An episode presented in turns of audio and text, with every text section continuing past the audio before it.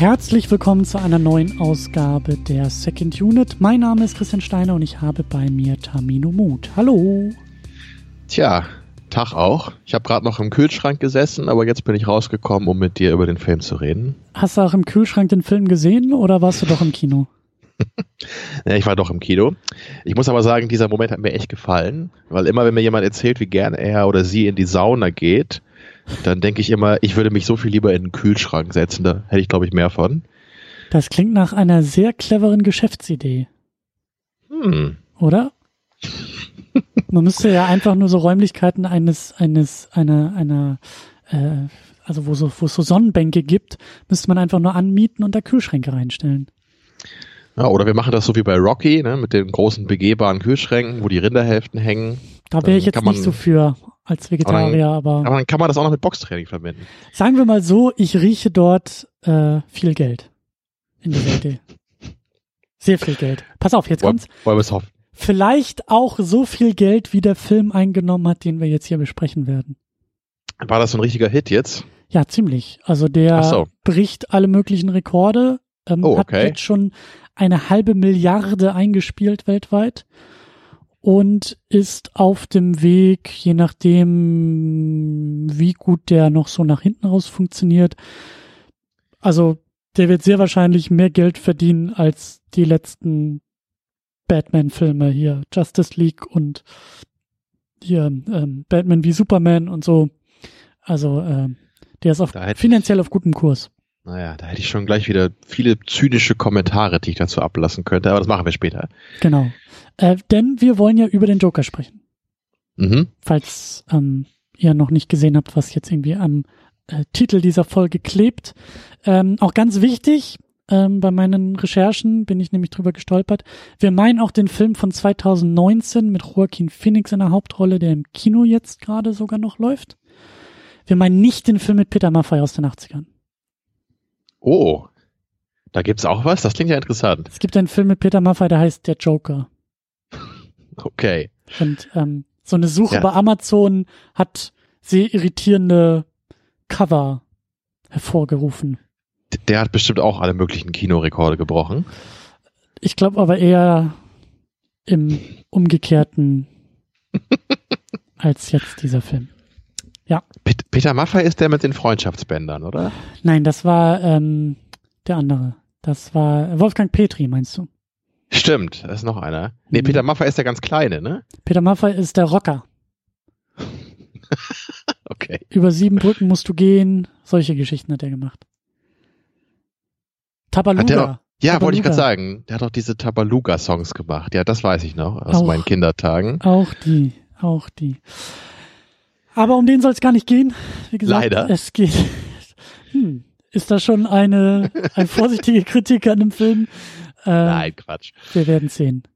Ja. Ähm, ich will nur ganz kurz sagen, falls Leute hier in diese Sendung reinstolpern, herzlich willkommen. Aber wir werden den Film natürlich äh, sehr ausgiebig spoilern. Also, den solltet ihr, wenn es euch interessiert, vorher gesehen haben. Oder uns nicht böse sein, wenn jetzt hier äh, alles verraten wird aber ich bin ja eh der Meinung, Podcasts kommen eher nach dem Film. Nicht davor. Denke ich auch. Ja. Ja. Und bevor wir so richtig eintauchen in den Film und was wir auch schon im Vorfeld zu dem Film irgendwie dachten und was wir dann währenddessen dachten, gibt's natürlich auch noch einen kleinen Schlenker. Denn auch da, falls ihr vielleicht jetzt neu diesen Podcast unterstützt, herzlich willkommen, Ihr könnt diesen Podcast aber auch finanziell unterstützen, nämlich auf Patreon und auf Steady und ihr bekommt dann Zugang zu Livestreams. Ihr könnt uns nämlich live hier zuhören, ähm, während wir das aufnehmen. Ich habe dazu neulich eine sehr schöne ähm, E-Mail erhalten, weil ich in einer Ausgabe diesen wunderbaren, also äh, fantastischen Gag gemacht habe, dass ja, wenn ich jetzt sage, ist jetzt ja nicht jetzt, sondern für alle, die den Podcast später hören, ist es später. Aber nur wer live hört, versteht auch, wenn ich sage jetzt. Und da gibt's ja irgendwie eine Szene bei Spaceballs. Ich weiß nicht, ob du den Film mal gesehen hast. Boah, vor unendlich langer Zeit, glaube ich mal. Aber irgendwie äh, wissen sie nicht, wie es weitergehen soll und dann kommen sie auf die Idee, sich schon mal die ähm, VHS-Kassette von Spaceballs anzuschauen, damit sie wissen, wie es weitergehen soll im Film. Ach so. Und das bringt halt auch das Problem, dass halt jetzt nicht nur jetzt ist, sondern jetzt eigentlich auch später. Ich erinnere mich noch daran, dass sie einmal die Wüste durchkämmen mit einem riesigen Kamm. Auch das, auch das. Das weiß ich noch. Und ich erinnere mich an äh, die Sesamstraße, die äh, die philosophische Differenz zwischen hier und da sehr schön. Das habe ich dir mal gezeigt, oder? Ja, ja. Also ähm, mhm. es gibt sehr viele Probleme zu lösen zwischen jetzt und später, zwischen hier und da. Aber wer auf ganz Nummer sicher gehen will, klickt sich bei Patreon und bei Steady so rein, dass ihr zu jeder Zeit diese Podcasts live hören könnt, während wir sie aufnehmen, weil dann gibt es einfach kein Problem mit dem Raumzeitkontinuum und äh, ja, wir werden glücklicher, weil ihr uns unterstützt und ähm, ja, insgesamt ist einfach alles ein Tick schöner damit und dadurch. Mhm, und das tun ja auch immer sehr viele Leute und sehr fleißig und deshalb sagen wir ja auch Danke und besonders immer am Anfang der Sendung bei einer konkreten Person sagen wir Danke, am Ende bei allen. Jetzt aber geht das Dankeschön an Playstar, der auch schon, glaube ich, von Anbeginn dieses Podcasts dabei ist, der mir auch geholfen hat, äh, das Logo zu machen und zu bauen und der ähm, ja schon ja lange dabei ist und eben auch lange uns unterstützt und dafür vielen Dank. Ja, der ist schon von ganz ganz äh, von Anfang an dabei gewesen, ne? Was sind das denn jetzt? Ich glaube, siebeneinhalb Jahre oder so. Wir nähern uns, glaube ich. Also über sieben sind wir auf jeden Fall schon dabei. Ich glaube, Anfang 2012. Ach so, das heißt, los. das verflixte siebte Jahr haben wir also schon hinter uns. Äh, ja, so, denn? Ja, also es ist ja immer, das ist ja mit dem siebten Geburtstag abgeschlossen, ne? Ja, ich glaube auch, ne? Also. Stimmt. Ja. Ja, doch, du hast recht, ja. Dann bleiben wir jetzt zusammen. Ist doch auch nett. Genau, genau. Gut. Damit haben wir auch äh, den Teil hinter uns. Die Frage ist natürlich, ähm, wenn wir uns jetzt dem Film nähern, ähm, wir machen das ja immer über diesen Begriff Vorverständnis. Wir fragen uns ja, bevor wir über den Film reden, wie sind wir eigentlich in den Film reingegangen? Mit welchen Erwartungen, Hoffnungen, Wünschen, Träumen, Schmerzen, äh, Hunger, all diese Dinge wollen wir vorher einmal klären. Und da frage ich mich am meisten, wie es bei dir eigentlich war. Weil wir haben, glaube ich, nie, also wir haben jetzt gar nicht so viel im Vorfeld über diesen Film auch gesprochen. Ähm, es war, glaube ich, ziemlich klar, dass wir den irgendwie gucken und besprechen. Aber wie bist du eigentlich, wie bist du eigentlich daran gegangen? Ich glaube, du hast mir irgendwann mal erzählt, dass jetzt so ein Standalone Joker-Film mit Joaquin Phoenix kommen soll. So habe ich das zumindest in Erinnerung. Mhm. Und dann dachte ich, hm, klingt ja eigentlich ganz interessant, weil Joaquin Phoenix von den zeitgenössischen genössischen Schauspielern schon einer meiner Favoriten ist, würde ich sagen.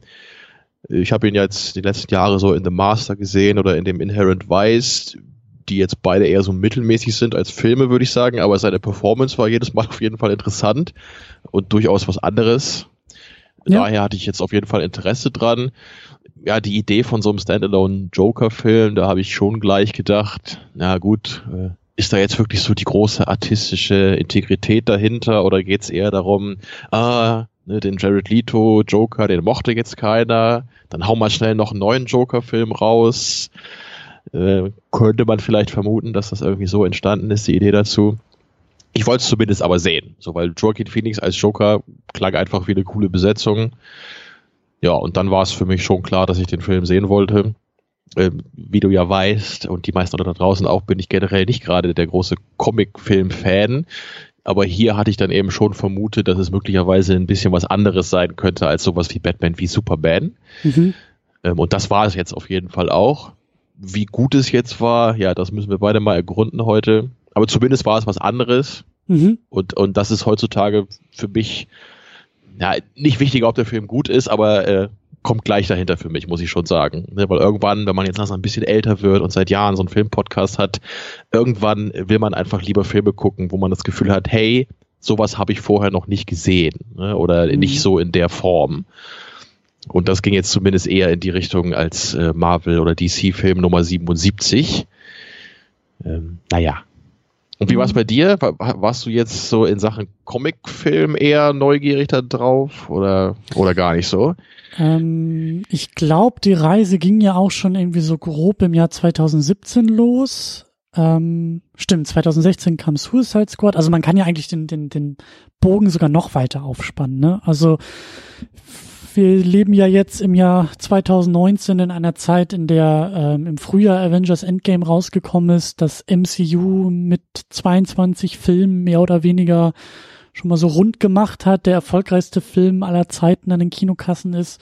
Ähm, wir leben in der Zeit von Marvel, von Marvel Studios, von Marvel Film, von Superheldenfilm und ähm, von dieser Art Kino. Das ist, das ist, äh, äh, das gibt den Ton an, sozusagen. Und ähm, ich bin ja großer Fan davon. Ich bin ja sehr interessiert daran. Das ist ja eigentlich ziemlich genau so mein Thema oder meine Stoffe, die da verhandelt werden. Und da komme ich ja eben aus einer ganz anderen Perspektive drauf als du, weil ich der ganzen Sache grundsätzlich erstmal positiver eingestellt bin, hab ja aber auch dieses, ähm, also es ist ja ein bisschen paradox bei mir, weil ich bin ja eigentlich riesengroßer DC-Fan, äh, habe jetzt auch im Urlaub äh, Comics gelesen, wieder angefangen Comics zu lesen und ich lande einfach immer wieder bei DC Comics. Ich lande hauptsächlich bei meinem geliebten Superman, aber daneben halt auch Flash, Batman, Justice League. Das ist im Comic-Medium eigentlich alles so meins. Das sind meine Figuren, äh, das sind meine Geschichten, das ist so mein meine Welt, mein Universum, aber im Kino halt nicht. Im Kino ist es tatsächlich Marvel, weil ähm, über die Jahre hinweg diese ganzen sehr schmerzhaften Versuche von Warner Brothers beziehungsweise eben DC, diese Figuren ins Kino zu bringen in einem gemeinsamen Filmuniversum, die sind halt in meinen Augen nahezu komplett gescheitert. Also Man of Steel war ja auch äh, ein Riesenthema bei uns damals, weil ich mich ja sehr auf diesen Film gefreut und hingefiebert habe und war irgendwie sehr zwiegespalten und selbst von da an ging es für mich tendenziell eher nach unten. Äh, Batman wie Superman fand ich jetzt echt nicht prickelnd. Äh, Justice League fand, äh, äh, hier Suicide Squad war für mich absoluter, also wirklich absoluter Müll. Ähm, Justice League habe ich mir schon gar nicht mehr im Kino angeguckt, später nachgeholt und ähnlicher Müll, anders, aber ähnlicher Müll.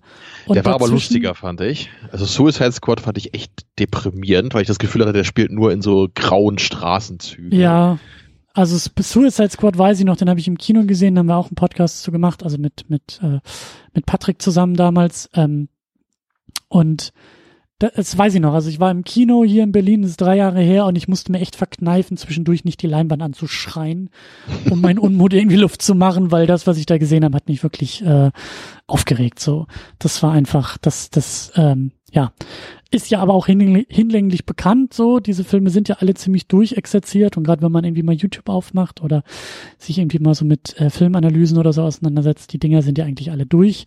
Ähm, dazwischen gibt's halt auch so diese Lichtblicke. Wonder Woman, den habe ich dann tatsächlich auch noch im Kino geguckt, entgegen meinen Erwartungen, weil weil es da auf einmal hieß so, der der der ist wieder gut.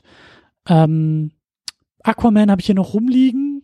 Den habe ich noch nicht gesehen. Ähm, Echt? Der soll Ey, ich kenne den. Der soll zumindest Spaß machen, was ich so gehört habe. Ja. Ähm, ja, also ich fand den wohl am besten von den DC-Filmen, aber was soll das schon heißen? Das mhm. heißt nicht, dass ich ihn gut fand. Okay. Das Ding ist auch wieder zweieinhalb Stunden lang oder so, ne? Das ist. Also das, das Einzige, was ich lustig fand, ist, dass, glaube ich, drei oder viermal im Film so mitten im Satz jemand durch eine Explosion aus dem Bild fliegt oder so. Mhm. Das sind so die Sachen, an die ich mich noch erinnere. Und es gibt eine sehr amüsante Actionsequenz, wo sich Aquaman mit irgendeinem so Typen prügelt, der aussieht wie aus einem Power Rangers Cartoon. Mhm. Und es hatte deswegen so seine Momente, aber im Großen und Ganzen, ich weiß nicht, war das jetzt auch so eine ziemlich leere Filmerfahrung, würde ich sagen. Mhm. Kann ich mir jetzt nicht vorstellen, dass das sein neuer Lieblingscomicfilm wird. Das glaube ich auch nicht, aber ich, ich, ich erwarte jetzt nicht äh, so einen Groll zu hegen wie bei nee. anderen Filmen. Äh, sicherlich Reihe. jetzt sicherlich besser als Justice League oder Suicide Squad, ich das würde ich schon sagen. Genau, ich habe dann auch diesen Frühjahr äh, Shazam im Kino geguckt, der hat mir dann wieder sehr viel Spaß gemacht. Äh, das ist dann auch eher wieder so eine Art Superheldenfilm gewesen, die mir so entgegenkam, weil sie sich auch nicht zu ernst nimmt. Und lange Rede, kurzer Sinn, also in Sachen DC im Kino tut sich eine ganze Menge. Ähm, und man kann, glaube ich, festhalten, dass äh, ja, dass wie so häufig Dinge an die Wand geworfen werden und man guckt, was kleben bleibt und dementsprechend fährt man irgendwie fort, anders als Marvel, die da irgendwie mit fünf Jahresplänen aufschlagen und bei denen irgendwie schon äh, im Vorfeld sehr, sehr viel ähm, ja, geplant wird, aber auch Querverweise und Querverbindungen gemacht werden. Und in diese, also in diesem Zustand, in diesem, in dieser, in diesem, in diesem Schwebezustand ist eben auch so ein bisschen dieser Joker-Film einzuordnen, der halt dann, wie gesagt, ich glaube, ich habe 2017 irgendwie so das erste Mal davon gehört. Äh, damals war das Ding auch noch angekündigt mit, ja, das wird auch von Martin Scorsese mitproduziert, was halt nicht der Fall ist. Ähm, also jetzt beim fertigen Film. Aber ähm, das soll halt dann eben auch noch mal rausbrechen, soll sich überhaupt nicht mit einem großen Filmuniversum, irgendeiner größeren Filmwelt ähm, äh, irgendwie beschäftigen, sondern es soll ein Film werden, der sich auf die Figur konzentriert, der nichts mit Batman am Hut haben will, sondern der den Joker in den Vordergrund stellt, der losgelöst von allen anderen Filmen und Inkarnationen und Universen ist, sondern einfach nur für sich bestehen soll. Und dann kam, glaube ich, auch relativ schnell hinterher, dass Joaquin Phoenix derjenige ist, der den Joker spielen soll. Mhm. Und da war ich halt auch schon etwas zwiegespalten, weil ich mir auch dachte, so wie du auch, ich halte sehr viel von Joaquin Phoenix. Ich halte ihn für einen der besten Schauspieler unserer Zeit gerade, der, der, der aktuell äh, dreht. Ähm, seine Rollenauswahl ist unfassbar äh, ungewöhnlich. Ähm, sein Spiel, er ist einer der wenigen Schauspieler, der so tief, also nicht nur tief, aber der, der so vielfältig ist in seinem Spiel, aber auch in seiner Darstellung, bei dem, wenn ich den Namen höre, nicht sofort ein Gesicht, sondern viele Gesichter vor mir habe. Ich habe ihn mit Schneuzer in Her vor mir in einer sehr sensiblen äh, Rolle. Ich habe ihn als bulkigen, gewalttätigen, brütenden äh, Bodyguard in äh, You Were Never Really Here vor Augen. Ich habe ihn als Jesus in Maria Magdalena vor Augen. Ich habe ihn als The Master vor Augen. Ich habe ihn jetzt als Joker vor Augen. Das sind alles völlig unterschiedliche Gesichter, Menschen, Figuren, Charaktere. Mhm. Und da war ich eigentlich dann auch erstmal interessiert und dachte, hey, geht mir ähnlich wie dir, obwohl ich sehr gut abgeholt werde von einem großen populären Kino, ähm, sag ich ja auch immer wieder, das Ganze ist als Genre zu betrachten und kann dann eben auch noch viel breiter aufgestellt sein, viel vielfältiger sein. Also das Thema Superhelden, Superkräfte, äh, Comicfiguren, das muss nicht alles so aussehen wie bei Marvel. Marvel macht das in meinen Augen eben sehr gut, aber die machen es ja schon. Lasst uns andere Geschichten finden, andere Ansätze finden, andere Filme auch, auch sehen, die vielleicht sich ähnlichen Quellmaterialien bedienen, aber halt auch einen anderen Geschmack oder nicht nur Geschmack, aber auch andere Ausdrucksform dieser Geschichten irgendwie sein können. Und da war ich dann erstmal positiv interessiert, aber gleichzeitig auch wieder ein bisschen skeptisch, weil, naja, schon wieder der Joker, wie du gesagt hast, so Suicide Squad hat uns auch schon wieder einen neuen Joker gezeigt. Ich habe das Gefühl, ohnehin jetzt auch bei diesem Film, also ich bin aus dem Film rausgekommen und habe auch als allererstes gesagt, ey, ich muss jetzt die, ich muss zu meinen Lebzeiten nicht mehr sehen, wie Batmans Eltern umgebracht werden. so. Ich bin popkulturell so damit bombardiert worden, wenn ich noch einmal diese Halskette in Zeitlupe zu Boden fallen sehe mit einzelnen Perlen, so dann äh, dann schlafe ich ein. Also das ist halt wirklich. Ist das auch aus dem Comic dieser dieser Halsketten-Shot? Mit Sicherheit, aber also er der, glaube ich, immer dabei war, ne? Auch schon bei den Burton-Filmen. Ich wollte gerade sagen, in den letzten 15 Jahren. Also äh, wir haben es, wir haben es bei Batman Begins gesehen, wir haben es bei Batman wie Superman gesehen, wir haben es jetzt in diesem Film gesehen, wir haben es bestimmt auch 20 Mal in irgendwelchen Videospielen schon wieder gesehen. Also es ist halt so omnipräsent und es ist halt auch, ja, also das war meine Skepsis auch am Anfang. So, warum brauchen wir einen Film über den Joker? Warum müssen wir schon wieder einen Joker haben? Warum brauchen wir überhaupt einen Film, der uns den Joker erklärt? Braucht der ja, Joker? Warum machen wir mal nicht einen Film über, über diese, dieses Schlammmonster hier? Ich weiß nicht, wie der heißt, vielleicht weißt du das. Den gab es in der Zeichentrickserie. Ja, Clayface, genau. Warum machen wir darüber nicht mal einen Film? Vor allen Dingen, warum machen wir einen Film äh, elf Jahre nach Heath Ledger, der ähm, ja sehr eindrücklich diese Rolle belegt hat und ja eben auch in Filmgeschichte und Popkulturgeschichte eingegangen ist und bei dem ja auch Nolan diesen tollen Trick gewählt hat, uns eben nicht zu erklären, wer dieser Joker ist. Der hat keinen bürgerlichen Namen, ja. der hat keine Fingerabdrücke, der belügt uns selbst mit seiner Vorgeschichte und all das bereichert diese Figur doch viel mehr als das jetzt. Also ich glaube, niemand ist aus Dark Knight rausgegangen und gefragt, ja, aber wo kommt der denn jetzt eigentlich wirklich her? So.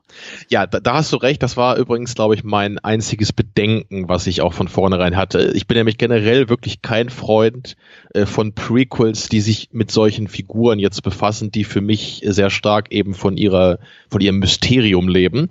Und genau das, äh, wie du es gerade gesagt hast, ist ja der Witz bei dem Heath Ledger Joker, dass er eigentlich nur so eine Art Antithese von Batman ist und mhm. einfach so aus dem Nichts plötzlich auftaucht und äh, keiner so richtig weiß, wer er eigentlich ist und was er eigentlich will. Ne? Und dann hast du ja eben diese Szene Szene auch in Dark Knight, wo dann, glaube ich, dieser eine Gangster dann auch neben dem Joker steht, während er diesen riesigen Haufen Geld anzündet und der dann auch nur so denkt, ach du Scheiße, mit wem habe ich mich hier eingelassen? So. Ja.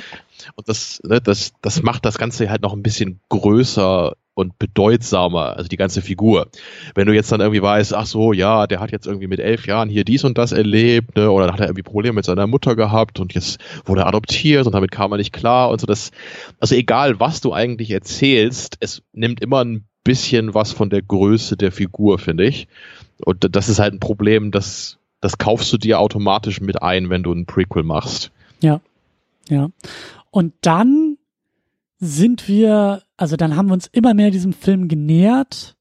Dann wurde das alles immer konkreter. Ich habe im Vorfeld auch schon ähm, so ein paar Dinge so aus der aus aus aus der Produktion irgendwie so gehört. Also während der irgendwie gedreht, produziert wurde, wo es halt auch schon hieß, so, hm, der könnte problematisch sein, dieser Film. Also inhaltlich auch problematisch. Und dann ist ja, glaube ich, so vor gut sechs Wochen jetzt zum Zeitpunkt dieser Aufnahme gab es ja die Premiere auf dem Filmfest in Venedig. Da ist der Film ausgezeichnet worden, hat wohl irgendwie auch Standing Ovations bekommen und äh, ein, ein, ein sehr positives Feedback, was dann aber auch schon gleich so aus den Film, den ersten Filmkritiken, die da irgendwie rauskamen, ähm, ähm, ja auch schon, sagen wir mal, etwas zwiegespaltener war. Ich habe da auch eben Sachen gelesen, die gesagt haben, also ähm, die, die, die, die der Film hat so seine problematischen Aspekte, habe ich da so rausgelesen. Ja, Menschen verlassen das Kino, weil der Film so verstörend sei, habe ich nur gelesen. Und dann dachte ich, ja, natürlich, äh,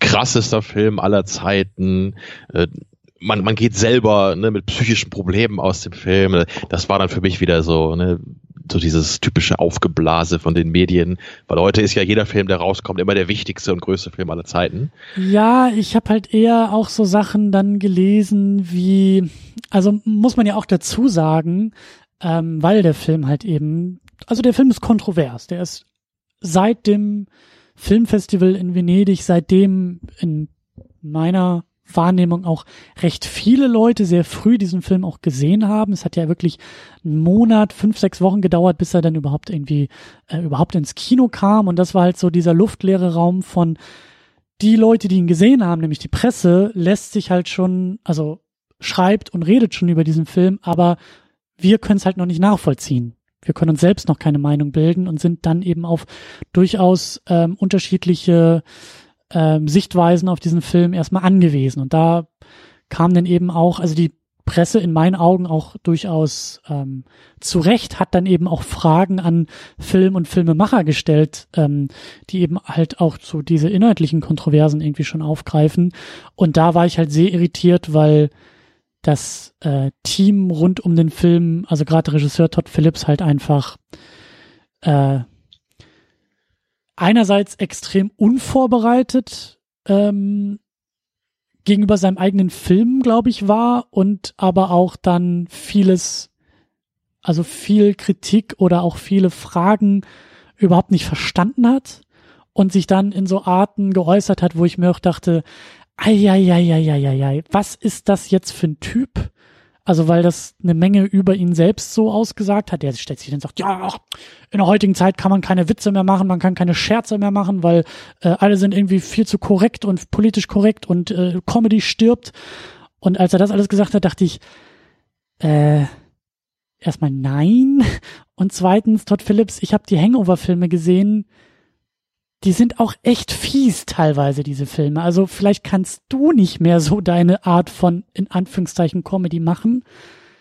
Ähm, vielleicht bist du es auch nicht gewöhnt, für diese Art von Film irgendwie so kritisiert zu werden, wie du jetzt kritisiert wirst, weil du dich auch positionierst als ich bin jetzt hier im Fahrwasser von Scorsese und ich mache jetzt hier meinen Taxi-Driver und will jetzt in der äh, obersten Liga der Filmschaffenden mitspielen und bekommst aber Gegenwind, weil Leute einfach sagen, mh, hm, mehr als irgendwie auf 35 Millimeter drehen und das Ganze in New York der 80er verfrachten, das macht noch kein Scorsese aus. Man muss vielleicht auch ein bisschen was zu sagen haben in dem Film. Äh, da ist mir der Typ einfach echt sehr, sehr negativ aufgefallen. Und das hat dann wirklich auch so meinen Gang ins Kino ein bisschen noch schärfer, sagen wir mal, ich war noch skeptischer als vorher.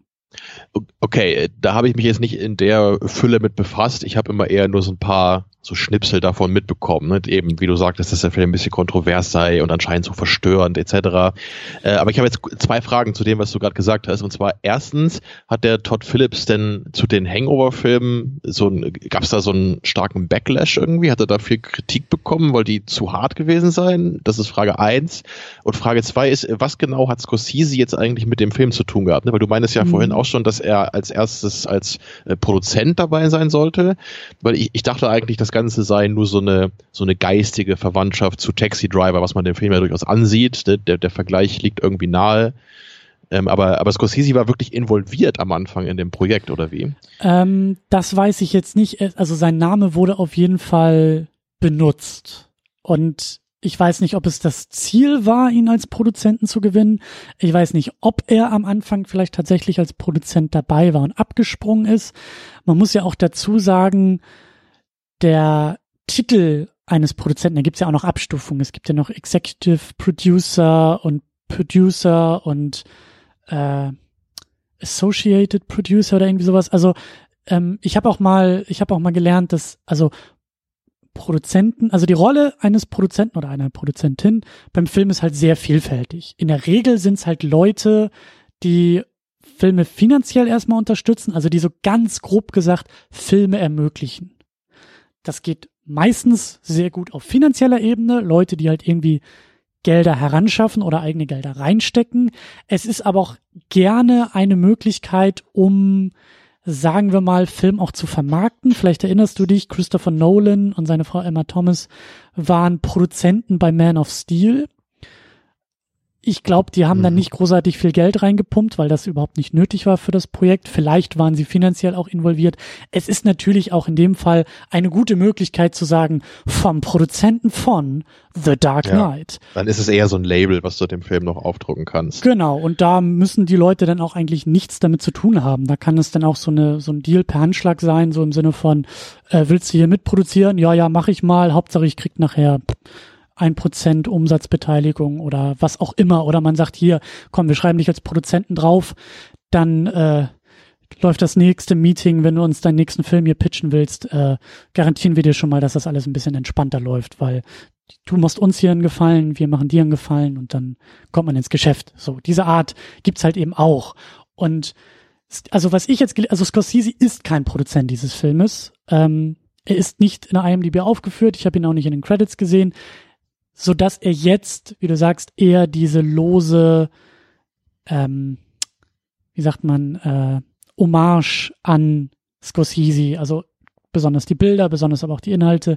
Taxi Driver ist halt eine deutliche Referenz in Momenten, in Stilen, in, in äh, optischen Dingen, aber eben auch in, in würde ich sagen, in so manchen Plot-Dingen. Ich habe The King of Comedy nie gesehen, aber der wird ja auch jetzt wieder viel erwähnt, mit Robert De Niro irgendwie auch äh, in der Hauptrolle, wo es irgendwie darum geht, dass er ein Stand-up-Comedian werden will, der dann, glaube ich, irgendwie seinem großen Idol hinterher stalkt und da eigentlich auch eher kriminell wird, als dass er wirklich die Leute zum Lachen bringt. Ähm, und ähm, also Scorsese ist halt einfach nur äh, ja ein, ein, eine Projektionsfläche für den Film, ein, eine Inspirationsquelle für den Film, aber der ist überhaupt nicht äh, in irgendeiner Form involviert.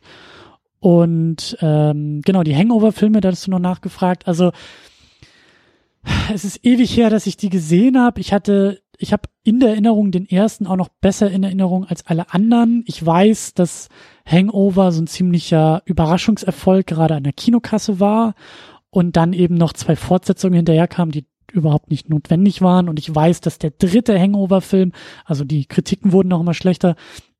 Und ich habe den dritten Hangover-Film wirklich als als echt fiese Angelegenheit in Erinnerung. Also wo die die also wo es halt wo der Humor, wenn man so will, halt immer weiter nach unten äh, Ach getreten so, okay. hat, als dass es jetzt wirklich irgendwie, also Also ich kenne die ersten beiden. Ne? Mhm. Ich, ich habe den ersten Film noch, also ich habe die ersten beiden noch relativ präsent, weil ich die erst so vor ein, zwei Jahren äh, gesehen habe. Da war ich nämlich beim Kumpel zu Besuch und dann haben wir den ersten Mal geguckt und ich fand den überraschend amüsant. hm, Äh, natürlich ist der auch schon teilweise ne, so an etwas, naja, ich würde nicht sagen geschmacklos, aber, aber er spielt so ein bisschen damit. Es passieren ja schon so ein paar relativ harte Sachen dabei. der provoziert beim- auf jeden Fall. Der provoziert. Genau. Ja. Aber beim ersten ist es halt immer noch so, es macht im Grunde Spaß, so man, man kann dem Ganzen irgendwie noch, man kann da mitgehen, man kann auch mit den Figuren noch mitfiebern und das funktioniert für mich schon. Das ist jetzt bei weitem kein Meilenstein der Comedy, würde ich sagen, aber ein durchaus amüsanter Film, den man mal gucken kann. Äh, Und am nächsten Tag habe ich dann nämlich gleich den zweiten gesehen und da war ich auch schon erstaunt, äh, wie unfassbar viel schlechter der war. Mhm. Also erstmal hat er halt das typische Problem, dass es einfach genau der gleiche Quatsch nochmal ist, was einfach so erbärmlich ist als äh, Prämisse für so eine Fortsetzung. Äh, und dann aber auch schon, äh, es, es ging halt gleich nämlich einen, Schritt zu weit dann. ne? Ich, ich weiß, da, da sterben doch gleich irgendwie Leute dann Mhm. oder es wird viel zu übertrieben und brutal dargestellt, was da irgendwie passiert sein soll. Und es macht einfach keinen Spaß mehr dann. Ich will doch, ne, wenn ich so eine Comedy gucke, will ich doch dann irgendwie lachen und bei den Figuren sein. Nicht von Anfang an denken, so, hä, was stimmt mit euch nicht und was soll dieser ganze Quatsch jetzt? Und naja, und, und wenn das jetzt beim dritten, den ich nicht mehr gesehen habe, dann, wenn das dann nochmal einen Schritt weiter geht, dann kann ich mir schon vorstellen, was dann da so die Kritik gewesen sein könnte. Ähm, naja, Ja, und Also, das, ähm, also und das, das meine ich halt. Also so, so, ähm, so, so, so habe ich das dann alles wahrgenommen, als, als der Regisseur dann eben so rumgepoltert hat und gesagt hat, mir geht's ja auch darum, das war ja auch noch so ein Zitat, er hat ja auch irgendwie gesagt, mir ging's ja auch darum, äh, einen echten Film, ein, ein, ein, einen richtigen Film irgendwie in dieses Studio Superhelden äh, Werk reinzuschmuggeln und da sozusagen echte und große Kunst zu machen ähm, weil alles andere geht ja heutzutage nicht mehr. Ne? So, es gehen ja irgendwie nur noch die großen Superhelden auf der großen Leinwand. Und da, also ich habe mich jetzt nicht zu tief mit der Person Todd Phillips irgendwie auseinandergesetzt, so, aber man kam ja auch nicht drum herum, äh, das irgendwie so aufzu, aufzuschnappen. Mein Eindruck, also ich habe ich hab tatsächlich, ich habe tatsächlich die Theorie, dass Todd Phillips einfach dachte, er kann jetzt hier mit dem Joker so eine Ehrenrunde drehen, kriegt von allen nach seinen wirklich eher ja grenzwertigen Komödien, so bei denen er halt irgendwie oft äh, Kritik einstecken musste, hat er sich bestimmt gedacht, ah jetzt jetzt komme ich in der in der in der in der ersten Liga an, jetzt äh, mache ich hier so einen so äh, Scorsese-Verschnitt und kann mich hier auf Joaquin Phoenix irgendwie ausruhen und jetzt kriege ich überall irgendwie nur Lobeshymnen und alle sagen, ah guck mal, du bist ja ein ganz toller Filmemacher. Und dann kommt aber Kritik, beziehungsweise eben auch nicht nur Kritik, sondern auch Fragen. Ähm, und da, also das muss man nämlich auch noch dazu erwähnen, im Vorfeld, weswegen gerade in den USA, glaube ich, das Ganze auch nochmal anders diskutiert und auch aufgenommen wurde. Und das hat auch diese Kontroverse so angefeuert, weil echt auch Leute aus dem, aus dem, aus dem Filmfestival gegangen sind und gesagt haben, hm, was wir da gesehen haben, macht uns auch ein paar Bauchschmerzen, denn es gab zur Premiere von The Dark Knight Rises zum Beispiel den Vorfall, dass, also im Jahr 2012, dass da jemand sich als Joker verkleidet hat, im Kostüm in ein Kino gegangen ist, wo die Premiere, wo ein Eröffnungsscreening, ein, ein äh, irgendwie, ne, erster Abend, erster äh, Start, Startlauf des Filmes. Und da ist jemand ins Kino gerannt und hat um sich geschossen und Menschen getötet als Joker. Und gerade in den USA, aber eben ja nicht nur in den USA, sehen wir das ja eben auch in den letzten Jahren immer mehr, dass halt eben besonders eben weiße junge Männer ähm, solche Taten vollüben, ob sie jetzt nun als Joker verkleidet sind oder nicht, aber wir hatten ja auch irgendwie dieses Jahr äh, den, den, den Terroranschlag in Christchurch in Neuseeland, jetzt vor kurzem erst hier in Deutschland, jemand in Halle äh, ist, wollte in die Synagoge, hat das Ganze irgendwie live gestreamt und hat dann äh, zwei Menschen erschossen.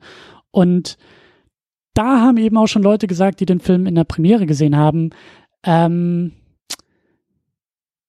das ist zumindest bedenklich, was dieser Film macht, weil der Film vielleicht nicht nur irgendwie als Anleitung gesehen werden soll für oder könnte für Leute, die solche Taten vollüben wollen, sondern eben auch als ähm, ja nicht nur als Inspirationsquelle, aber dass dieser Film zumindest sehr seltsam zu diesen Menschen vielleicht spricht.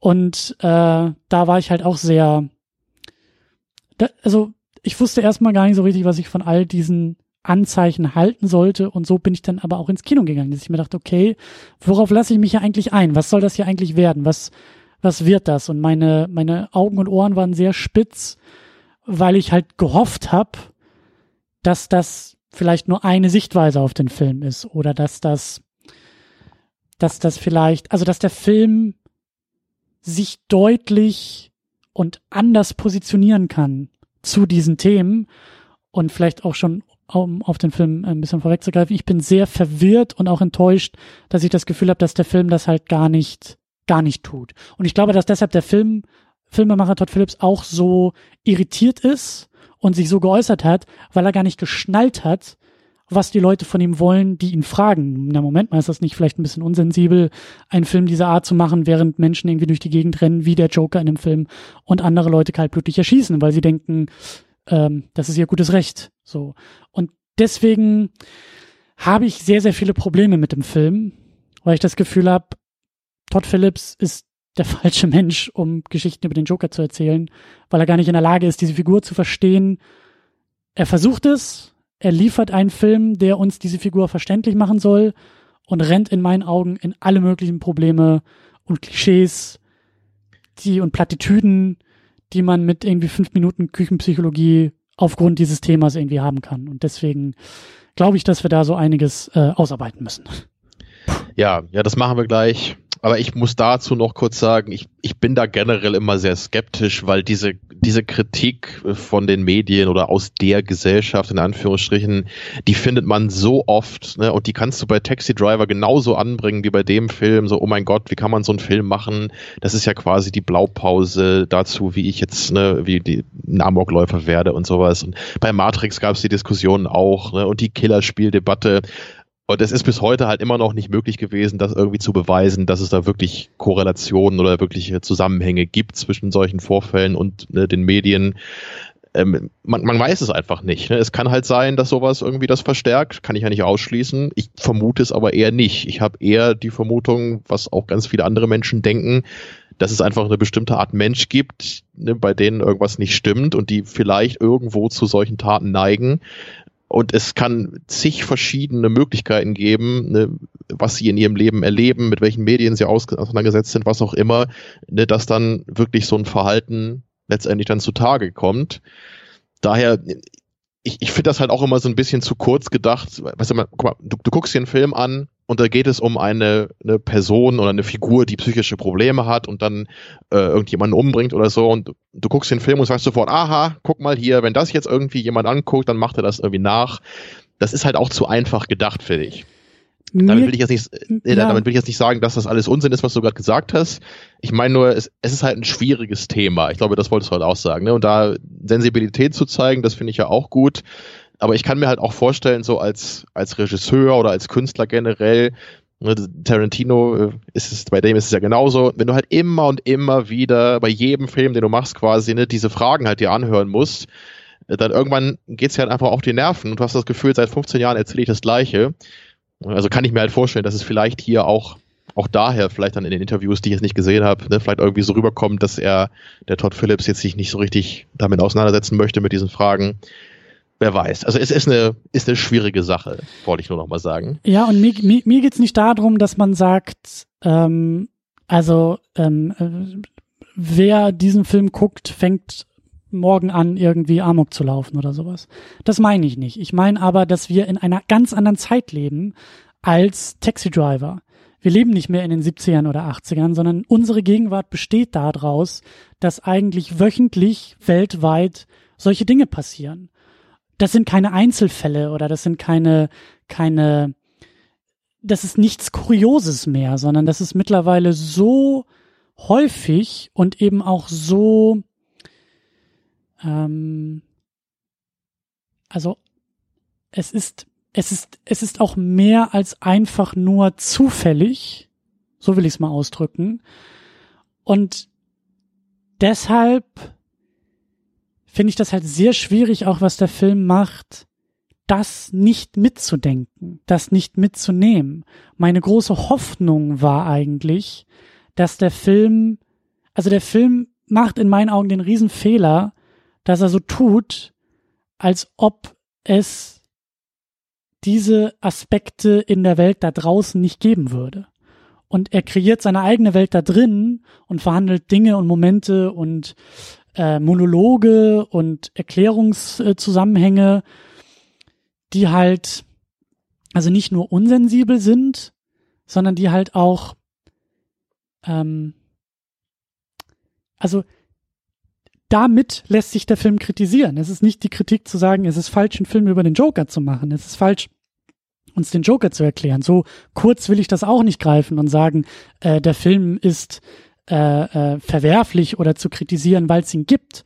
Ich glaube, der Film hat deshalb so viele Probleme, weil er sich in sehr vielen Momenten für exakt den falschen Weg entscheidet und ähm, da halt diese Schwierigkeit liegt. Man kann mit Sicherheit auch einen Film über den Joker machen, der sich halt eben nicht als Blaupause oder als, äh, sagen wir mal, ähm, also der weniger in diese, in diese, in diese Sphären, in diese, äh, der weniger zu diesen Menschen spricht und der weniger, ähm, du hast es im Vorgespräch auch schon gesagt, es gibt diese, wir leben ja im Jahr 2019, das ist alles sehr kompliziert. Es gibt ja diese Incel-Kultur, aus der heraus eben immer wieder auch diese äh, Taten oder diese, diese, diese Menschen halt heraus irgendwie kommen, die dann anfangen, solche Terroranschläge als äh, äh, äh, weiße Männer, der, der, als junge weiße Männer zu begehen.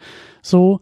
Und ähm, ich finde es halt, mh, hm, aber da müssen wir gleich auch nochmal konkreter werden. Ich finde es halt einfach sehr, sehr schwierig, dass der Film es verpasst, das mitzunehmen und mitzudenken und da so unfassbar äh, ja in vielen Punkten einfach wirklich falsche Mittel und Wege geht, falsche Momente wählt ähm, und eben anders zum Beispiel als, und da werden wir auch noch viel drüber sprechen müssen, glaube ich, als Nolan mit seinem äh, Joker in The Dark Knight zum Beispiel. Das meine ich ja. Es liegt nicht an der Figur, es liegt nicht ähm, an der Sache selbst, sondern es liegt an der Umsetzung dieser Sache.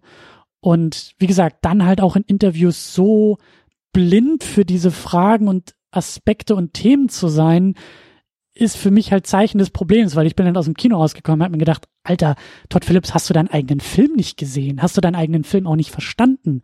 Weil ich diese Fragen und diese Kritik durchaus gerechtfertigt finde und sich dann halt eben hinzusetzen im Interview und anscheinend das Problem noch nicht mehr zu sehen, ist für mich schon ein Zeichen des Problems. Aber da müssen wir uns nochmal konkreter, finde ich, mit auseinandersetzen. Genau. Vor allen Dingen in konkreten Momenten ja, ich würde sagen, wir gehen jetzt mal in den Film direkt und schlagen da mal einen Bogen und kommen sicherlich am Ende nochmal wieder dahin. Genau, das ist die Hoffnung. Ähm, ja, wie schon erwähnt, Todd Phillips hat Regie geführt, hat auch am Drehbuch äh, mitgeschrieben, zusammen mit Scott Silver und natürlich basiert dieser Film auf der bekannten Figur aus den Batman-Comics. Ähm, Joaquin Phoenix spielt naja, hm, in der IMDb ist als Arthur Fleck bezeichnet, also ist ja auch sein bürgerlicher Name. Ähm, ich weiß gar nicht, ja doch, im Film wird er, wird er auch schon Joker genannt, also Arthur Fleck, Schrägstrich, der Joker. Ähm, übrigens, wenn man nur äh, den Namen und da meine ich ja schon, wie unfassbar kreativ und vielschichtig dieser Film ist, weil wenn du nur den initialen Buchstaben des Vornamens und den Nachnamen zusammennimmst, und das vielleicht mal ein bisschen schneller hintereinander wegredest, dann kommst du bei Affleck raus. A. Oh. Fleck ist Affleck, der bis vor kurzem noch Batman war. Dann haben wir noch Robert De Niro als Murray Franklin, ein Talkshow-Host, der sowas, also der so Late Night macht. Äh, der ganze Film ist ja mehr so 70er, 80er, Anfang 80er angesiedelt. Ähm, und da ist er eben so als, als Fernsehmoderator unterwegs. Wir haben Sassy Beats als Sophie Dumont, Nachbarin von Arthur Fleck, die zumindest scheinbar Sympathien zu ihm aufbauen kann. Und wir haben Frances Conroy als Penny Fleck, die Mutter von Arthur, die er auch umsorgt und pflegt und im Laufe des Filmes dann auch äh, Quell für so manche äh, Twist and Turns in Sachen Plot äh, ist. Also relativ kleiner Cast, auch relativ äh, fokussiert und äh, ja, dadurch halt eben auch mehr ein, ein, ja, ein, wie sagt man, ein, ein, ein Stück für seinen Hauptdarsteller und für seine Hauptrolle für Joaquin Phoenix als Joker. Genau, äh, man muss da eigentlich echt nochmal betonen, wie unglaublich stark der Film auf Joaquin Phoenix zugeschnitten ist. Ja. Ich würde echt gerne mal sehen, wie viel Prozent der Screentime er echt hat. Ne? Also in wie viel Prozent aller Einstellungen er auch zu sehen ist in dem Film. Weil gefühlt sind das so 70 Prozent oder noch mehr wahrscheinlich. Ne? Es ist wirklich so stark auf ihn gerichtet. Ne? Die, die Kamera, die Geschichte, so alles zentriert sich auf ihn. Ähm, naja, und das ist, da, bin ich auch immer so ein bisschen zwiegespalten, so generell, ne? weil natürlich ist das eine gute Performance, die er hier abliefert, aber gleichzeitig muss ich da auch immer sagen, man macht es dem Schauspieler damit auch ein bisschen einfacher. Also ich, ich bin oft sogar beeindruckter von, von so Nebendarstellern, die eine richtig gute Performance hinlegen, einfach weil sie gar nicht so viele Möglichkeiten haben zu glänzen in ihrer Rolle. Und hier äh, muss man eben schon sagen, ne, ähm, er kann halt machen, was er will letztendlich. Ne? In, in, jeder Szene wird er wahrscheinlich 20 Takes gehabt haben oder also verschiedene Ideen, meine ich, wie er das halt machen konnte. Und er konnte alles ausprobieren und am Ende äh, kannst du dann natürlich dann als Editor das raussuchen, was am besten funktioniert. Ja. Also soll keine Kritik sein. Äh, ich meine nur, es ist eine, ist eine besondere Art von Film, in der man anders glänzen kann, als wenn du eine kleine Rolle in einem äh, großen Film hast, wo viele Darsteller oder Figuren eben wichtig sind. Mhm. Und das, das, ähm, das meine ich ja auch mit ähm, so ähm, dem, dem, dem grundsätzlichen Ansatz. Also der Film hat 55 bis 70 Millionen US-Dollar gekostet. IMDb, äh, Wikipedia macht da halt so ein, so ein, ähm, so, ein, so eine Geldspanne auf, ne? Und also nehmen wir mal das Maximum 70 Millionen. Das ist in Hollywood jetzt auch nicht die Welt. Also äh, hier alle äh, Avengers-Filme, Marvel-Filme, die sind weit teurer als das, weil sie natürlich auch viel größere Special Effects Feuerwerke sind und weil es natürlich ein, ein, ne, also eine große Investition und großes Geld mitbringen und große Filme sind. Und das war ja auch die Idee bei diesem Film, das halt eben nicht zu tun. In dem Moment, wo du sagst, das Budget ist viel geringer, so dass der Film auch viel weniger einspielen muss, äh, kannst du dich halt auch wunderbar, musst du dich vielleicht eben auch viel mehr mit deinen Schauspielern auseinandersetzen. Und ähm, das sage ich ja, diese, diese grundsätzliche Idee, ähm, Charakterstudien zu machen und sich dann eben auch voll und ganz auf seine Figuren und eben auf, auf sein, sein, auf das Casting und eben auch auf das Schauspiel zu konzentrieren, das finde ich auch gut und richtig, weil das eben ein, ein Gegensatz zu dem, zu dem großen äh, Blockbuster-Superhelden-Kino ist. Und dann natürlich auch mit Joaquin Phoenix. Also, der, also ohne Joaquin Phoenix hätte der Film auch eigentlich nicht funktionieren können. Also es gibt nicht viele Schauspieler neben ihm, die diese Rolle hätten spielen können. Also ja, also können. ohne jemanden wie Joaquin Phoenix kann man ja zumindest sagen, ne, du brauchst jemanden, ja. der voll in dieser Rolle aufgehen kann, ne, wo man merkt, dass der sich auch wirklich Mühe gegeben hat und da äh, was Besonderes mit rüberbringen wollte. Da kannst du jetzt nicht einen Colin Farrell casten.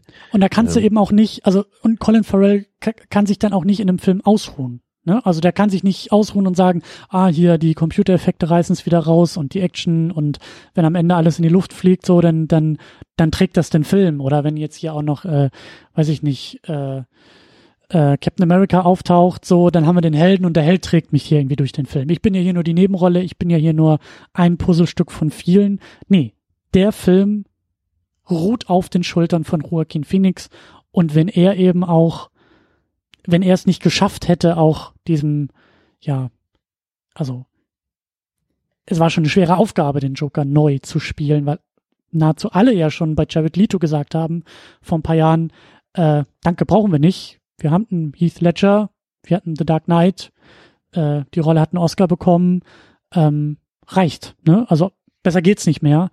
Und äh, da, das, das war schon auch echt eine riesengroße Aufgabe, ähm, dieser Figur noch was hinzuzufügen. Ja. Und ich glaube schon, da, dass Joaquin Phoenix das auch konnte. Ich glaube schon, dass sicher. er und sein Spiel nicht besser ist als Heath Ledger, aber definitiv anders, eine andere Figur, ein anderes Schauspiel und da bin ich dann auch erstmal sehr zufrieden mit und sag, da, das war die absolut richtige Entscheidung und auch für Joaquin Phoenix diese Rolle zu spielen. Ich meine, er ist ja Also ich glaube schon, ich glaube schon, dass er auch Bock auf diese Herausforderung hatte.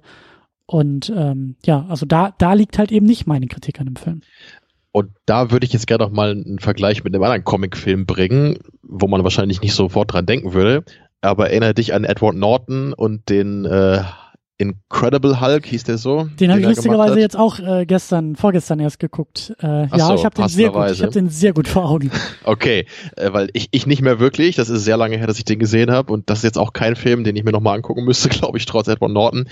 Ich kann mich nur erinnern, äh, dass man damals auch das Gefühl hatte, dass Edward Norton halt auch wirklich versucht hat, da was mitzumachen mit der Figur ne, und jetzt mehr zu sein mhm. als mhm. vielleicht äh, irgendwie ein Chris Evans als Captain America, der äh, für die Figur jetzt nicht irgendwie in die Abgrundtiefen äh, der Psyche von Captain America vordringen muss, sondern er muss eher ne, dieses Symbol halt gut verkörpern können und vielleicht auch mal das Ganze hinterfragen, okay aber das, was Edward Norton in dem Hulk-Film gemacht hat, war ja schon so, ich, ich erinnere mich halt noch, er, er hat dann ja auch so Meditationstechniken, die er versuchte mhm. anzubringen, um das zu kontrollieren.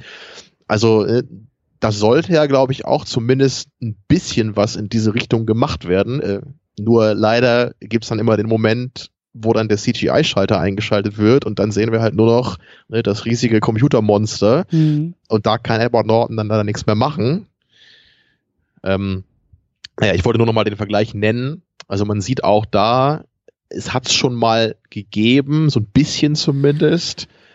Das und es ging, ging überhaupt nicht äh, auf damals. Das gibt's auch immer wieder. Ich habe auch gehört, dass ähm, ich, ähm, Mickey Rourke war das ja, glaube ich, ne? Hier The Wrestler, der, glaube ich, beim zweiten Iron Man ähm, da hat er den Bösewichten gespielt. Stimmt, der hat doch da irgendwie russischen Akzent für gelernt. Genau, und da habe ich auch gehört, gelernt, dass Sachen, er sich ja. in die Rolle reingesteigert hat und gemacht hat und getan hat und Vorbereitung und äh, dann sehr frustriert war vom, vom eigentlichen Filmprozess, weil da dann teilweise irgendwie spontan die Szenen umgestaltet wurden, weil das Drehbuch noch gar nicht fertig war und also so werden die Filme ja eben auch produziert und gemacht. Ne? Also da ähm, ist es ja auch selten so, dass das Schauspiel glänzt, weil ich sag ja, alle können sich da eher auch zurücknehmen und auch ein bisschen zurückschalten und müssen halt nicht über solche, also guck dir allein jetzt hier den Joker-Film an. Also wie oft die Kamera Joaquin Phoenix im Gesicht klebt, ähm, ist ja auch bezeichnend und eben sehr ungewöhnlich für,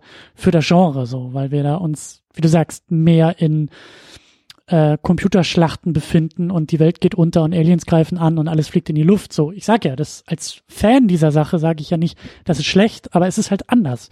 Und ich habe auch gelesen, dass Joaquin Phoenix irgendwie äh, äh, auch schon Jahre vorher gefragt wurde, so um da bei Marvel irgendwie mitzumischen und halt auch gesagt hat, ich habe da gar keinen Bock drauf, weil bei euch muss ich auch dann irgendwie gleich fünf Filme machen.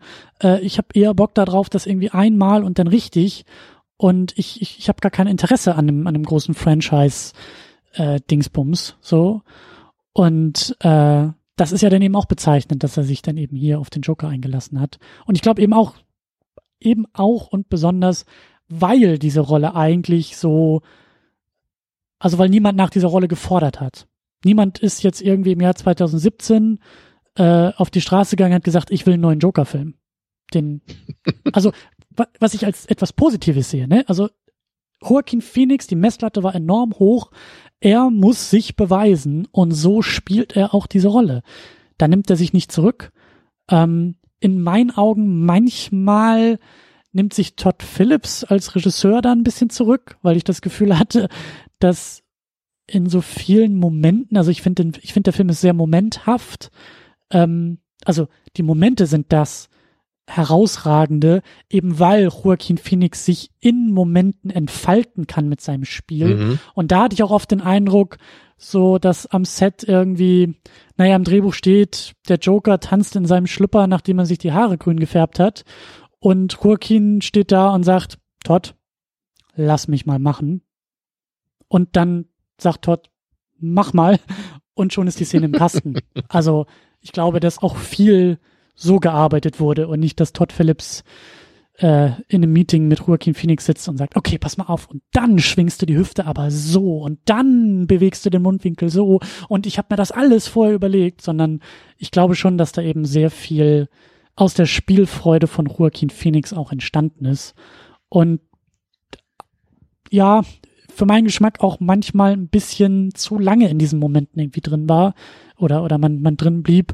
Ich hatte so das Gefühl, dass zum Beispiel diese, diese wirklich, also, ich glaube, das ikonischste in diesem Film ist die Szene, wie er die, ja, und wie er aber auch die Treppe hinunter tänzelt in seinem Outfit, äh, in seinem fertigen ja, Outfit, okay. diese sehr, sehr lange Treppe, die er sich sonst immer nur so hochschleppt und da ja auch zum Musikeinsatz in Zeitlupe wirklich, also auch körperlich so.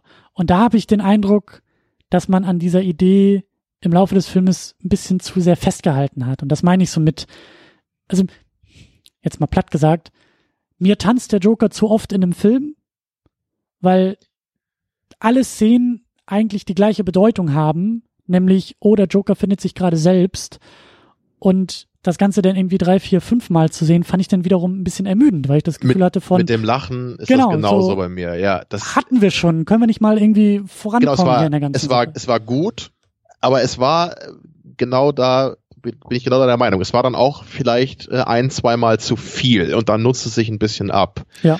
Und das war, das war auch eigentlich, das ist eigentlich mein größter Kritikpunkt eher gewesen bei dem Film. Ich, also ich fand ihn nicht schlecht.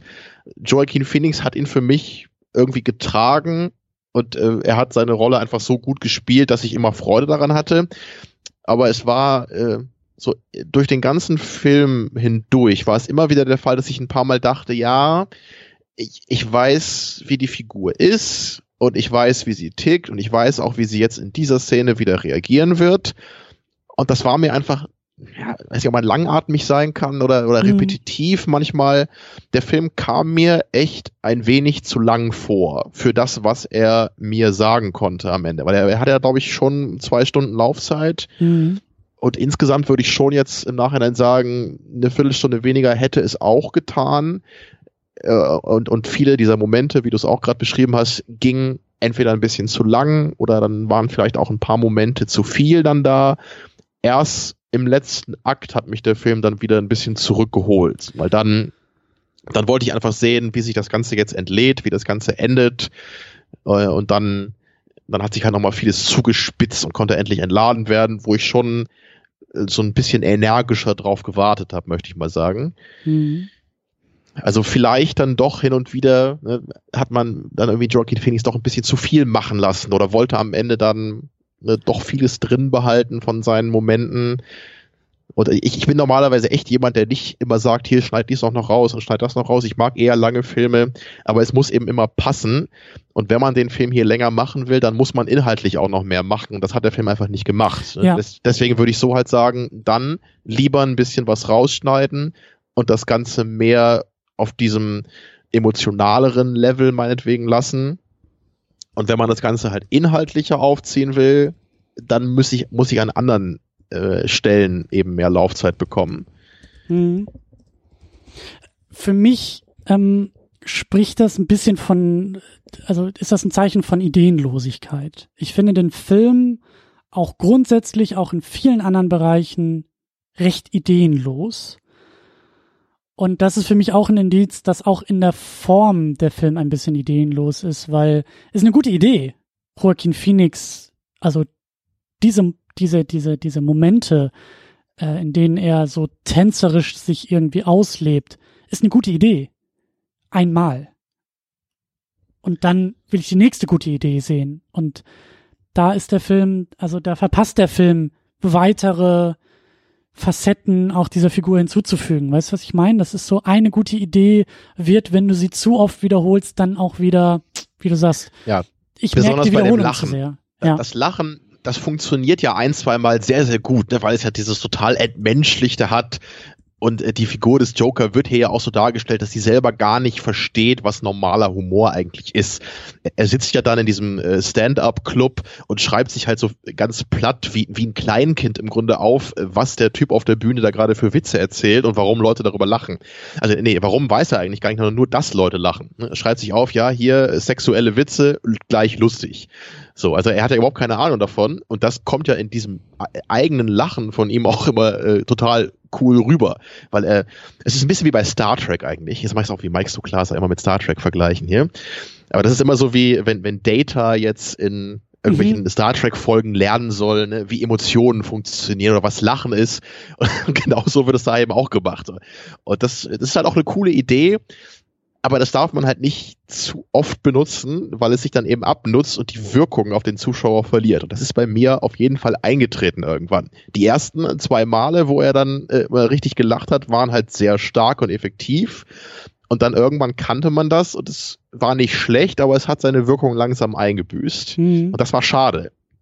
Sag ich ja, also für mich ruht sich der Film ein bisschen zu sehr auf den ja auf den in Anführungszeichen starken Schultern von Joaquin Phoenix. Er ist total abgemagert und äh, ein, ein, eine extrem äh, eigene körperliche Darstellung so dieser Figur und des Jokers, aber auf diesen Schultern, auf diesen Schultern des Schauspiels ruht sich der Film in meinen Augen ein bisschen zu doll aus. So.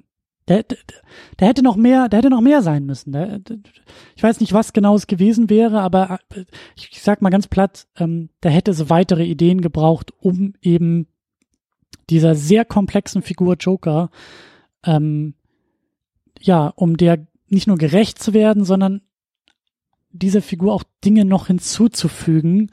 Wie du sagst, es ist eine interessante Idee, ihn halt so irgendwie darzustellen als jemanden, der versucht, Komiker zu werden, aber überhaupt nicht in der Lage ist, mit anderen Menschen auf der Ebene zu connecten, ist aber die trotzdem ist versucht. Ja auch, die Idee ist ja auch klasse, finde ich. Also gerade für die Figur des Jokers, wenn ich jetzt so ein Prequel mache, finde ich das eigentlich schon eine coole Default Position. Mhm. Ne, du hast diesen, diesen komischen, verrückten Typen, der überhaupt nicht versteht, was Humor ist und einfach ein bisschen durchgedreht ist und dann eben versucht, sowas wie Stand-up-Comedy zu machen, was einen total hohen sozialen IQ, möchte ich es mal nennen, erfordert. Mhm. Du musst ja genau wissen, wie du andere Menschen erreichst, ne, wie die ticken, wann etwas witzig ist, wann es nur beleidigend ist. Das musst du ja alles verstehen, um wirklich mhm. guten Humor zu machen. Daher ist das halt so irgendwie der letzte Job, für den er sich entscheiden sollte. Äh, mhm. Also im Grunde ist die Idee super. Nur die Ausformulierung war dann auch ein bisschen klischeebehaftet, kann man sagen also, also wie die Figur dann aufgezogen ist, also gerade diese Sache so natürlich, er lebt alleine, okay, das ist bei so einer Figur halt so, ist bei Travis Bickle in Taxi Driver genau das gleiche. Und dann eben, ja gut, er lebt mit seiner ne, Mutter zusammen, die halt auch äh, nicht ganz normal ist. Äh, naja, und dann äh, ist er bei seinem Job und wird natürlich dann gefeuert, äh, weil er da eben sich nicht normal verhalten kann das sind schon so die sehr typischen Beats, die man in so einer Geschichte mit so einer Figur eigentlich fast immer, möchte ich sagen, geliefert bekommt. Daher kann ich da jetzt auch nicht voll drin aufgehen. So im ersten Akt denkt man schon so, ja, klar, das muss kommen. Ähm, und dann hast du die Szene, wie er sich dann vorstellt, mit seinem großen Idol da mal diese Show zu äh, verbringen, was ich dann ganz okay gemacht fand, einmal. Ja, und dann kommt halt dann nur die Beziehung mit dieser Nachbarin, wo ich mich dann gleich frage, hä, warum reagiert die so völlig normal auf ihn? Kein normaler Mensch würde mit ihm überhaupt in Kontakt treten, erst nicht, wenn man ein kleines Kind hat. Naja, und dann am Ende kommt dann die Auflösung, die ich erst gar nicht verstanden hatte, dann so, ach so, das war auch alles nur eingebildet. Äh, naja, und ich, ich denke jetzt nur, wenn ich den Film nochmal sehen würde, ich glaube, diese ganzen Szenen würden mir jetzt auch überhaupt nichts geben, weil ich halt weiß, es spielt sich nur in seinem Kopf ab. Äh, das, das entwertet für mich dann auch die Figur der Nachbarin total, weil sie halt nur eine, ja. eine imaginäre Schale ist. Ähm, das ist mir leider zu wenig hier. Da, da hätte man mehr machen müssen. Ich, ich weiß, ich will den Joker vielleicht dann doch in ungewöhnlicheren Situationen sehen oder dass er irgendwas machen müsste, weil es gibt ja jetzt auch hier nicht den großen Plot, wo er irgendwas Großes erreichen muss. Das geht erst später dann los, äh, wenn dann diese ganze Batman-Thematik mit eingebaut wird, oh sodass Gott, dann oh Gott, oh Gott.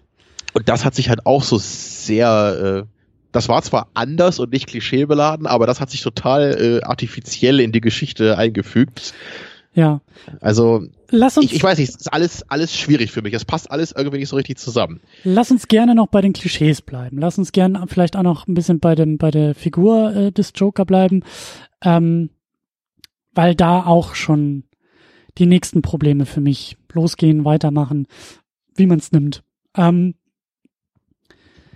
ich habe ein Riesenproblem mit diesen Klischees, die der Film uns da präsentiert, weil einerseits habe ich ein Problem ähm, aufgrund dessen, was ich ja schon meinte, also dieser Film, der eigentlich in einem gesellschaftlichen Thema andockt, nämlich es gibt diese diese äh, Figuren, diese vermeintlichen Figuren, die sich so sehen wie der Joker in diesem Film, nämlich als äh, ja, als Verlierer der Gesellschaft, als Mit missverstanden, missverstanden. isoliert. Das sind ja immer, zumindest sind das auch diese Erklärungsmuster, die uns ja immer gerne dann äh, äh, auch gegeben werden, wenn dann halt solche Dinge passieren.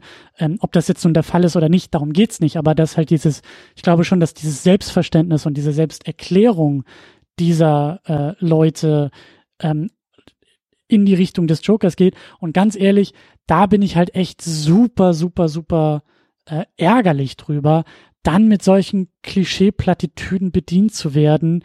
Also die halt, also der Joker wird ja zu einem, ähm, was er ja auch in vielen anderen Erzählungen, er wird ja zu einem Art Terroristen in diesem Film. Er erschießt drei Leute, ein sogar noch sehr willkürlich, äh, dann schießt er sich da durch diese Late-Night-Talkshow.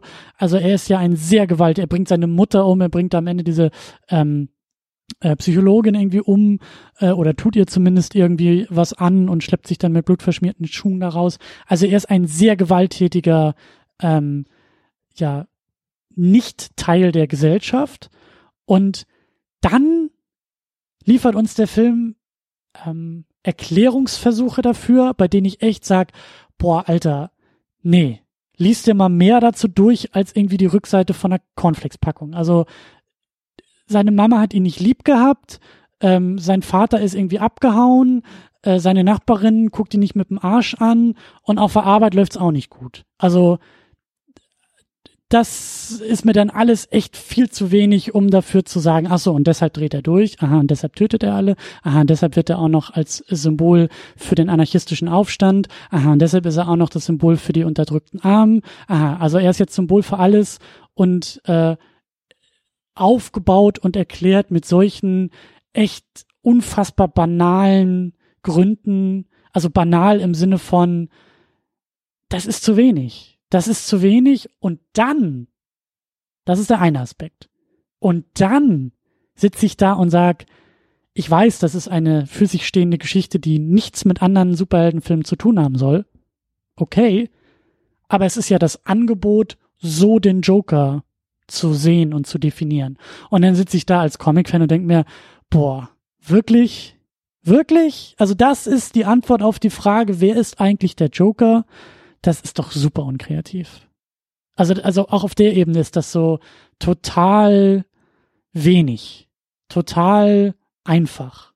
Da hätte ich auch selber drauf kommen können, ganz ehrlich. Da finde ich sogar fast noch die Nummer besser, dass Jack Nicholson in das falsche Fass mit der falschen Farbe fällt, um zu sagen, ups, und jetzt ist er Joker. Da kann ich viel mehr mit einhergehen, als zu sagen, der Joker ist der Joker, weil ihn seine Mami angelogen hat. Das wollte ich ja vorhin äh, nachher erst erzählen, dass das mit Abstand meine liebste Origin-Story ist. Er fällt einfach in so ein Fass voll bunter Säure. Ja. So muss das sein bei Superheldenfilmen und nicht anders. Ja, sage ich ja auch. Der ja, fällt ja. einfach vom Himmel, weil er vom Planeten Krypton Nein. kommt. Natürlich zieht er sich den Schlüpper drüber und rettet Kätzchen vom Baum. Natürlich. Ja, was braucht es da noch für eine andere Begründung? Aber ja, also auf, auf, auf diesen beiden Ebenen bin ich halt mit den Klischees, die uns hier gezeigt werden, einfach echt, echt nicht glücklich, um es mal also so zu formulieren. Das, das Schwierige für mich ist hier letztendlich auch, äh, was genau äh, für eine psychische Krankheit hat dieser Mensch eigentlich und wo kommt die her? Und das, das habe ich halt nicht so ganz verstanden. Und da würde ich jetzt echt gern nochmal äh, Taxi Driver im Vergleich nochmal gucken, weil ich das auch nicht mehr gut genug mhm. weiß, wie genau Travis Bickle da dargestellt ist. Ich weiß es leider auch nicht mehr. Äh, Aber wenn ich mich jetzt nicht irre, dann würde ich bei ihm jetzt, ich habe es nicht so in Erinnerung, dass er wirklich psychisch krank ist. Und er kann sich ja auch noch einigermaßen normal verhalten da er hat dann halt nur so diese Momente, wo er mit seiner äh, Freundin dann ausgeht und dann gehen sie ins Pornokino. ja, weil er einfach da irgendwie anders tickt und dann da auch, da ist dann auch ähnlich wie hier vielleicht, ne, dieses, diese, so, diese soziale Intelligenz nicht ganz vorhanden und er tickt da irgendwie anders.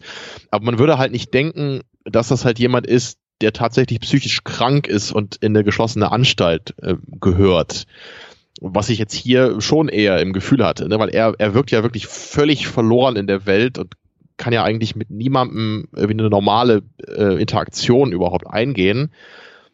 ähm, deswegen, also diese ganze Entwicklung in dem Joker-Film wäre ja eigentlich viel aussagekräftiger, wenn das im Grunde einer relativ normalen Person passieren würde. Also nur dann würde es ja irgendwie was über die Gesellschaft aussagen. Hier denke ich eigentlich, er ist ja von Anfang an eigentlich psychisch krank. Äh, seine Mutter scheint das ja auch zu haben. Also ich weiß nicht, vielleicht liegt es in der Familie, ist es was Genetisches, keine Ahnung, oder weil er so aufgewachsen ist von Anfang an.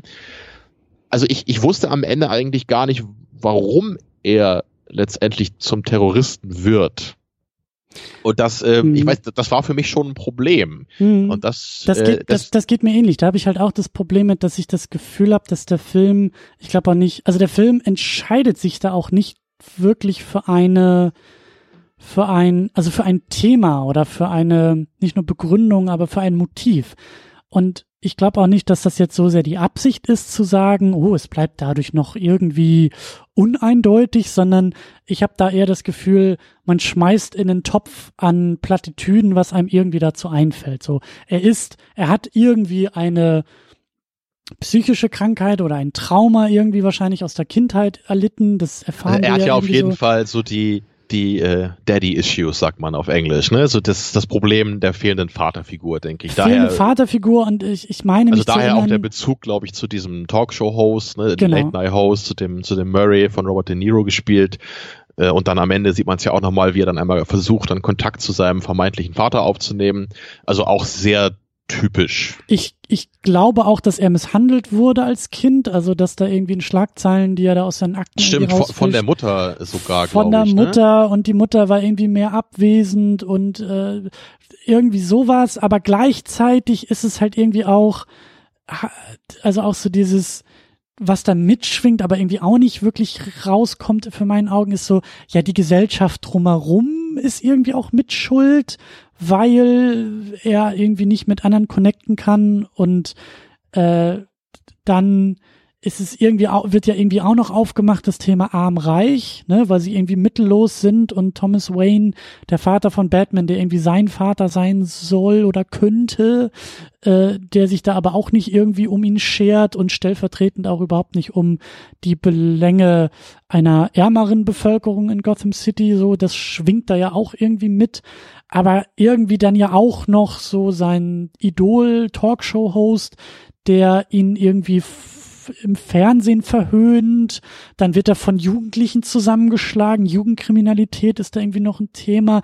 Und sein Arbeitgeber auch noch. Und irgendwie, das ist so, jede, jede Plattitüde also selbst halt Wird die Frau im Bus, ne? Ja. Er spaßt mit dem Kind rum und selbst die Mutter von dem Kind, obwohl er da eigentlich nichts Schlimmes gemacht hat, ne, macht ihn noch an, oh, reden Sie nicht mit meinem Kind hier. Also ähm, ja, und da alles ich, und jeder in diesem Film ist wirklich gegen ihn. Ja, und da finde ich. Bis auf seine Mutter, ja. Da finde ich, ja, und selbst die wird ja irgendwie als, auch dargestellt. Und, und als Kind äh, war sie es ja auch, stimmt, ja. So. Also, und, äh, und da dann auch mit diesem, mit diesem Lachen, was ja bei ihm so eine Art äh, also es wird im Film im Englischen wird halt als Condition bezeichnet, als ähm, ist ja keine Krankheit per se, aber es ist halt irgendwie so ein Symptom, was er da ja hat. Ich habe so gedeutet, dass er lachen muss, wenn er irgendwie ähm, ähm, ja, ich glaube, wenn er besonders nervös ist oder wenn er sich sehr unwohl fühlt, ne, so ja, in besonderen Situationen, wird, genau, wo er ist. Stimmt, ja. Also so. alles bei, bei Situationen, die äh, in besonderer Weise emotional belastend sind für ihn. Ja.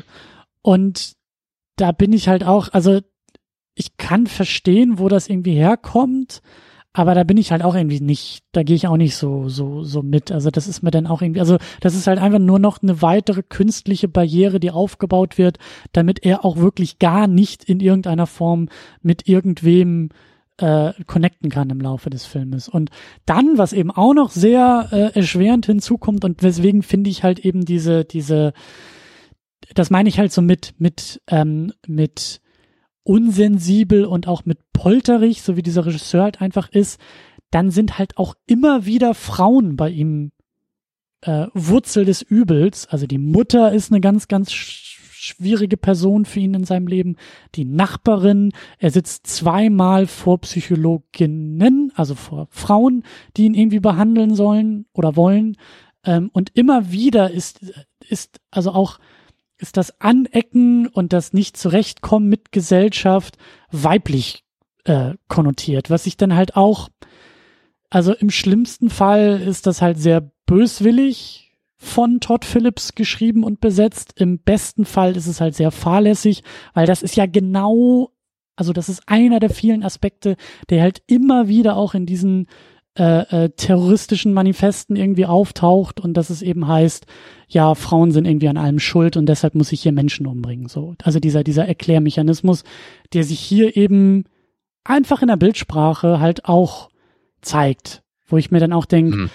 aber da da bin ich jetzt nicht da versteht so wieder, Meinung. Da versteht weil, wieder also, der Filmemacher eigentlich seinen eigenen Film nicht, in meinen Augen. Aber du hast ja nicht nur Frauen, du hast ja auch nee, den den Thomas Wayne heißt er, glaube ich, ne, sein vermeintlicher Vater, der haut ihm ja auch eine rein am Ende und reagiert völlig abweisend auf ihn. Du hast seinen Arbeitgeber am Anfang, der ist auch männlich und weist ihn einfach nur ab. Also ich habe es schon eher so verstanden, dass einfach die ganze Welt gegen ihn ist, jetzt äh, egal ob Mann oder Frau. Mhm. Also es stimmt schon, dass es mehr Frauen waren. Also die Frau im Bus gab es da ja auch noch. Mhm. Aber das habe ich jetzt nicht so empfunden, dass es sich speziell auf Frauen bezieht.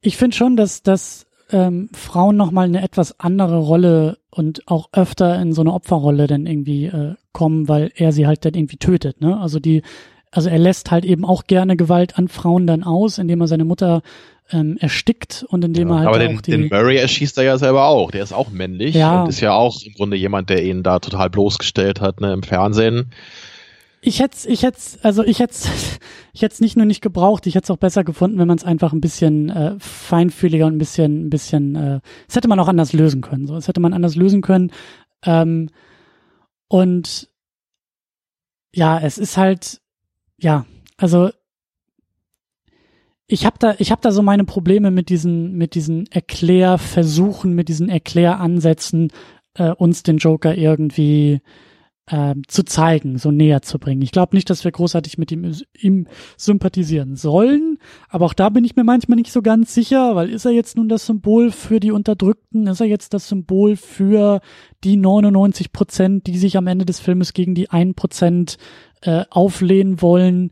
Ähm, da, da, da bin ich auch irgendwie nicht so ganz äh, da weiß ich auch nicht, auch nicht so genau, wofür er jetzt eigentlich irgendwie stehen soll, wofür auch diese Occupy, genau. nicht nur Occupy, sondern diese Anonymous-Bewegung, die ja dann da mit der Clownsmaske quasi dargestellt wird, was das alles irgendwie auch noch soll. Also da habe ich jetzt eher so eine politische Ebene gesehen. Da können wir vielleicht gleich nochmal hinkommen. Ich würde jetzt gerne noch einmal kurz bei der psychologischen bleiben. Und ich, also wo ich hier halt skeptisch bin, und ich habe es ich weiß nicht, ob ich es am Anfang auch schon gesagt habe oder in der Pre-Show, aber ich, ich bin halt echt, ich, ich habe keine so klare Meinung zu dem Film. Ich krieg das irgendwie selber noch nicht so ganz auf die Reihe, äh, ob es mir jetzt gefällt oder nicht und warum genau ich irgendwie empfinde, dass es nicht so richtig funktioniert. Also ich bin da selber noch ziemlich am Grübeln. Und eine Sache, die da für mich auch sehr zentral ist dabei, ist einfach diese Frage, die, die Leute, die jetzt wirklich zu Terroristen werden oder zu Amokläufern, sind das wirklich alles Leute, die psychische Krankheit haben, so in der deutlichen Form, wie wir das hier sehen, die im Grunde wirklich ihr ganzes Leben lang immer nur mies behandelt wurden von, äh, von ihren Eltern, von ihren Freunden, von der Welt. Also das kann sicherlich sein, aber so wie ich das meine mitbekommen zu haben, ist das nicht immer der Fall. Also ich denke da äh, zum Beispiel an die, an die Columbine-Killer äh, damals also ich weiß halt, dass gerade einer von den beiden, da habe ich auch mal so eine Dokumentation äh, zugesehen, weil nämlich die Mutter von dem sich seitdem auch sehr stark äh, engagiert in allen möglichen sozialen Aspekten. Und sie meint halt nach wie vor, dass sie das halt irgendwie überhaupt nicht verstehen kann oder dass sie sich halt auch, also sie muss sich halt auch immer damit auseinandersetzen, dass halt Leute auf sie zukommen und halt meinen, was bist du eigentlich für ein schlechter Mensch? Wieso hast du das nicht verhindert? Wieso hast du dein Kind so schrecklich großgezogen, dass es zum Amokläufer wurde? Ist ja klar, dass du sowas, gerade wenn du dann in die Öffentlichkeit gehst, dass du mit solcher Kritik äh, konfrontiert wirst. Ja, und sie meint halt eben, ja, es gab da halt so manche Sachen, wie halt diesen Freund, den er hatte, den sie halt von Anfang an nicht mochte, soweit ich mich äh, dran erinnere. Weil die, also ich glaube, die hatten dann irgendwann auch mal irgendwie so ein, so ein irgendwas Kriminelles hatten die gemacht, irgendein Auto überfallen oder irgendwie sowas. Und danach meinte sie auch, komm, mit dem triffst du dich nicht mehr, das kann doch nicht sein. Und danach dachte sie, das würde jetzt besser. Und dann war das ja echt irgendwie so eines Morgens so, dann sagte er, ja, ciao Mom, bis heute Abend. Ne, und dann haben die halt eben da 2000, nee, 99, glaube ich, war das, ne? Irgendwie so um die Jahrtausendwende, mhm. haben sie dann da diesen Amoklauf begangen. Naja, und ich muss da schon sagen, ich, ich glaube ihr da schon. Ich glaube nicht, dass jeder äh, dass, dass, dass, dass man sofort als Elternteil ne, merkt, oh mein Gott, ne, mein Kind ist ja völlig durchgedreht, ich, ich musste, also völlig äh, von der Rolle oder wie auch immer man das formulieren möchte, der, der muss ja sofort in psychische Behandlung. Also ich glaube halt nicht, dass das immer so offensichtlich ist. Aber der Film hier gibt mir als Erklärung, ne, also im Grunde jemand, der sowas macht, der ist so abgedreht, dass er nicht mal mit irgendjemandem ein normales Gespräch führen kann in der normalen Welt. Und das glaube ich irgendwie nicht. Ja. Ich, ich, ich ja. glaube irgendwie, also ich, ich bin kein, ich bin kein Psychologe, ja, ich habe keinen Doktortitel in dem Punkt. Nur mein Gefühl ist, dass diese Fälle eigentlich die Ausnahme sind und so die ganz krassen Fälle. Und ich glaube, die allermeisten Leute oder das, das größere Problem auch für die Gesellschaft, mit dem wir uns auseinandersetzen müssen, sind die Leute, denen man es eigentlich überhaupt nicht anmerkt, dass einiges in ihrem Leben nicht stimmt. Also ich hoffe, man, man konnte äh, verstehen, worauf ich hinaus will. Ne? Also der, der Film verkauft mir das so, so, ah, ich guck, guck dir hier Joaquin Phoenix an und wie er spielt und er lacht verrückt und er versteht überhaupt nicht, was Humor ist und seine Mutter ist verrückt, er hatte keine Vater. Ne? Also als müsste all das passieren, so ja. in dieser Kombination, damit man ne, zu, zu so einem Täter werden kann. Und ich glaube einfach, das ist viel zu einfach gedacht und wenn überhaupt, dann eben ne, die, die Ausnahme. Und, und genau das meine ich halt. Also diese Erklärversuche, die uns der Film hier liefert, ist so, ist so, also sind die gleichen Plattitüden, die seit 20 Jahren benutzt werden, um solche Amokläufe und Terroranschläge zu erklären, die halt eben von ähm, ja auch auch gebildeten weißen Männern äh, aus der Mittelschicht äh, verübt werden. So, die sich halt auch radikalisieren, die irgendwie in, in ähm, also auch über Online-Communities radikalisiert werden. Da sieht man auch sehr, äh, äh, also Dynamiken sieht man da auch im, im gerade im Gaming-Bereich, was nicht heißt, dass Videospiele dazu führen, dass Leute so etwas tun, aber was heißt, dass gerade online ähm, Strömung, sei es jetzt nun die rechte Szene, explizite Nazis, all solche Strukturen docken halt sehr gerne an anderen Strukturen an, um darüber Leute zu erreichen, um sie Schritt für Schritt zu beeinflussen, um Erklärungsmuster darzulegen und zu sagen, hey, scheinst du unzufrieden sein mit deinem Leben, äh, ich kann dir mal erklären, woran es liegt. Und in der Regel sind es dann irgendwelche kleineren wie größeren Verschwörungstheorien, dann sind es natürlich irgendwie Frauen, die dafür verantwortlich sind, dann sind es halt irgendwie Politiker, die dafür verantwortlich sind, dann sind es halt immer wieder andere, die dafür verantwortlich sind, dass äh, äh, dass die Dinge so sind, wie sie sind. Und darüber werden die halt erreicht und radikalisiert, um dann oft später wieder in solchen Plattitüden abzudriften und zu sagen, oh ja, der hatte aber eine ganz schwere Kindheit und dann hatte er noch diese ganzen Filme, die er geguckt hat, hat die falsche Musik gehört, hatte nie eine Freundin und das alles führt dazu. Und das meine ich ja, seit 20 Jahren kriegen wir diese, diese sehr plumpen Erklärungsversuche äh, geliefert, die es halt ja auch nicht irgendwie sein können, also die halt in meinen Augen auch zu kurz greifen, weswegen ich das dann auch hier in diesem Film als sehr ärgerlich und auch sehr unkreativ empfinde, das halt irgendwie herzuholen. Also da sehe ich halt, da seh, ich sehe, ich sehe in diesem Film einen Joaquin Phoenix, der sich in diese Rolle reinwirft, reinwühlt und reinarbeitet, wie er das eigentlich immer tut. Und daneben sehe ich einen Todd Phillips, der die ganze Zeit in der Vorbereitung und am Set mit seinem Kaffeebecher durch die Gegend läuft und in der Sonne steht und zuguckt, wie sich jemand anderes aufreibt und nicht selber checkt, dass er sich genauso hätte aufreiben können. Und das meine ich ja gerade, im Jahr 2017, 18, 19 äh, auch aufreiben müssen, um uns eine bessere Geschichte zu liefern. Also er ist halt, also das, das, das sieht so aus, als ob er das alles in drei Wochen sich irgendwie aus den Haaren herbei hingeschrieben hat.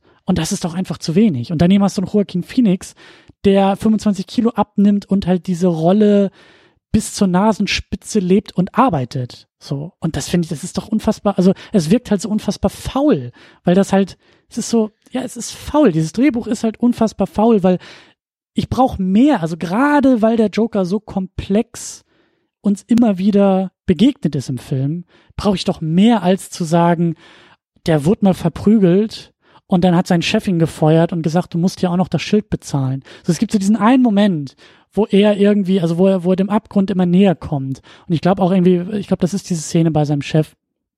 Und er, äh, Widerworte liefert und sagt, also im Englischen sagt er, I've had a pretty bad day. Und ich musste mir wirklich auf die Zähne beißen, nicht im vollbesetzten Kino zu schreien, ja, den haben wir alle mal. Ja, am Ende eines harten Arbeitstages. So, ich brauche mehr als einfach nur I've had a pretty bad day lately.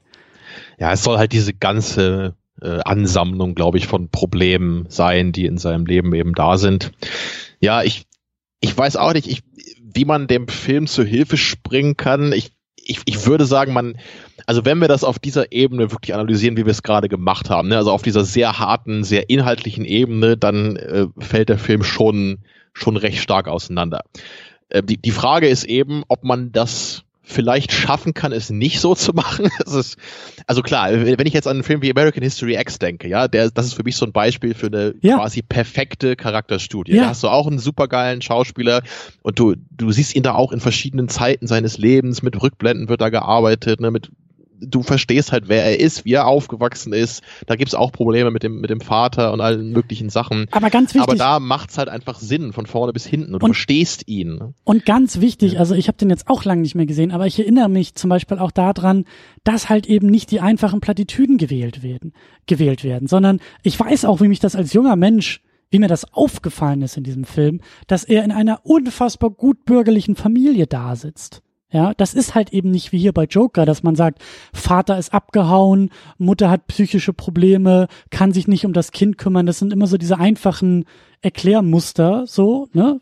Im Sinne von, ja, und dann ist das ja kein Wunder. Nee, bei American History X sehe ich den Film und verstehe trotzdem nicht, wie es passieren kann, weil diese einfachen Erklärmuster nicht einfach benutzt werden. Und das kommt nämlich auch noch hinzu, so, weil zumindest so als, als äh, Ergänzung noch zu der ganzen Sache, es ist auch in meinen Augen, also und das meine ich halt mit so, mit so platt und unsensibel, es ist halt auch echt fies zu sagen, ja, der Joker ist verrückt. So, der Joker hat psychische Probleme und deshalb muss er hier Leute umbringen, weil das stigmatisiert natürlich alle Leute, die psychische Probleme haben, aber trotzdem und deswegen keine Leute umbringen.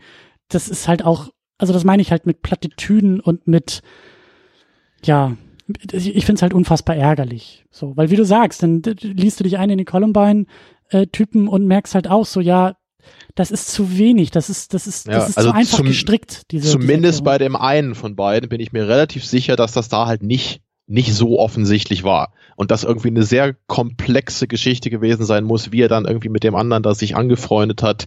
Ja, und, und da, also ich bin echt kein Fan von Michael Moore, aber Bowling for Columbine ist so die einzige seiner Dokus, wo man schon sagen kann, da steckt ein bisschen was drin, finde ich weil einfach den Punkt, den er da einfach auch macht mit dem Titel ja schon, ne? Die ja. beiden waren halt vorher Bowlen und äh, wollen wir daraus jetzt ableiten, dass das Bowling irgendwie gefährlich ist äh, oder Leute zu Amoklaufen verleitet. Ja, und dann führt er ja auch ein Interview mit Marilyn Manson, der, glaube ich, zu der Zeit so einer der größten Sündenböcke war, ne, weil das da so noch eher so die Zeit seines größeren Durchbruchs war. Und dann galt er natürlich auch so als der Buhmann, so, oh, guck dir mal an, wie der rumläuft und was der für Musik macht. ist ja klar, dass die Kinder da Amok laufen, ne, so ungefähr. Ähm, und das ist übrigens ein super Interview gewesen, was er da mit Marilyn Manson geführt hat in der Doku. Also da, da sieht man einfach nur, es ist halt schwierig und keiner weiß so genau, wie das eigentlich wirklich zusammenhängt ja. ne, mit, mit Amokläufen und Menschen. Wo kommen die her? Warum machen die das? Ich glaube auch einfach, da wird es eine Vielzahl von Gründen geben. Das kannst du halt auch gar nicht so verallgemeinern, dass das immer so eine bestimmte Art Mensch ist.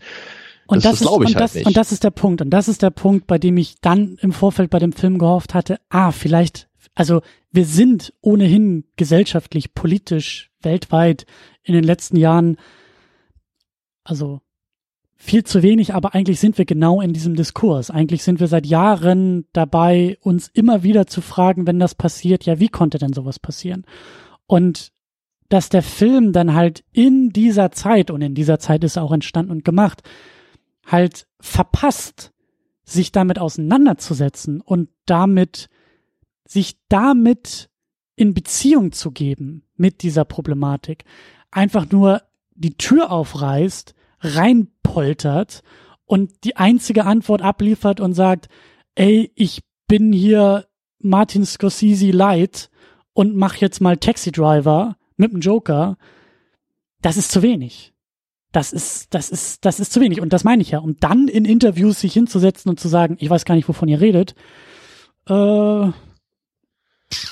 das finde ich halt, ja. hm, weißt du? Also wir, wir, wir, müssen aber noch mal noch mal kurz auf die politische Ebene kommen. Das gehört jetzt eigentlich auch noch dazu, finde ich. Das haben wir jetzt noch relativ stark ausgeklammert.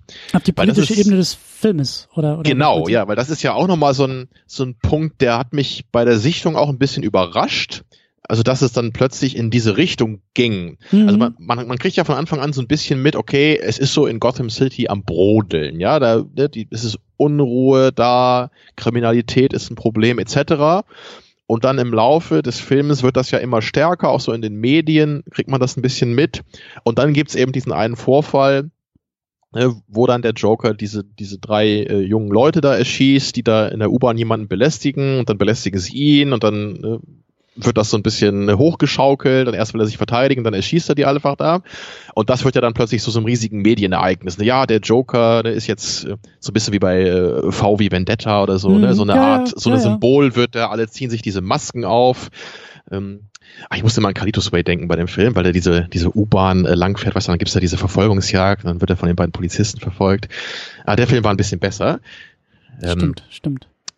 Naja, nur äh, also plötzlich kommt dann eben neben diese nennen wir es mal Incel-Problematik, ja, also die, was, was wir jetzt die ganze Zeit angesprochen haben, mhm. mit äh, Menschen fühlen sich äh, fremd und isoliert in der Welt, äh, haben den Zugang äh, zu verlo äh, verloren zu sozialen Verbindungen etc. Also diese etwas äh, psychologische, gesellschaftliche Ebene, da kommt jetzt plötzlich diese Arm-Reich-Thematik dazu, mhm. was jetzt erstmal für mich, würde ich sagen, gar nichts miteinander zu tun hat. Fragezeichen ja. oder oder wie hast du das empfunden? Also ich, ich kann schon sagen, das war für mich eigentlich ein ganz anderes Thema plötzlich. Ja, für mich und ich, auch. Ich, und ich würde eigentlich generell sagen, dass der Joker da für mich auch besser reinpasst, dann hätten wir halt eher sowas wie Dark Knight wieder, wo der Joker ja wirklich auch als sehr starkes politisches Symbol verstanden werden kann, als die Anarchie oder das Chaos, ne, als Gegenentwurf zu Batman, der das Gesetz und die Ordnung verkörpert. Und deswegen brauchst du äh, bei Dark Knight auch 0,0% persönliche Hintergrundgeschichte vom Joker, weil er ein Symbol ist. Ja. Er ist sowas wie, wie Dread vielleicht, ja, auf der anderen Seite. Und, und Batman ja im Grunde auch. Also Batman hat zwar auch eine Backstory, aber die ist auch nicht unbedingt nötig, würde ich mal sagen, wenn man ihn als äh, ein Symbol des Gesetzes sehen will. Ja. Naja, und hier haben wir jetzt eben diesen persönlichen Joker, aber gleichzeitig als politisches Symbol instrumentalisiert. Und da muss ich auch nur sagen, ich, jetzt weiß ich überhaupt nicht mehr, wie das irgendwie noch zusammenpasst. Äh, also interessant fand ich es irgendwie schon und ich fand das auch in manchen Momenten durchaus gut umgesetzt. Ne, also auch dann auch diese Bilder am Ende, ne, wie dann der Joker da ähm, so zum Symbol wird innerhalb dieser Massen. Also an sich fand ich das eigentlich coole Szene und, und starke Bilder. Nur im Kontext des ganzen restlichen Films konnte ich damit eigentlich nicht so richtig was anfangen.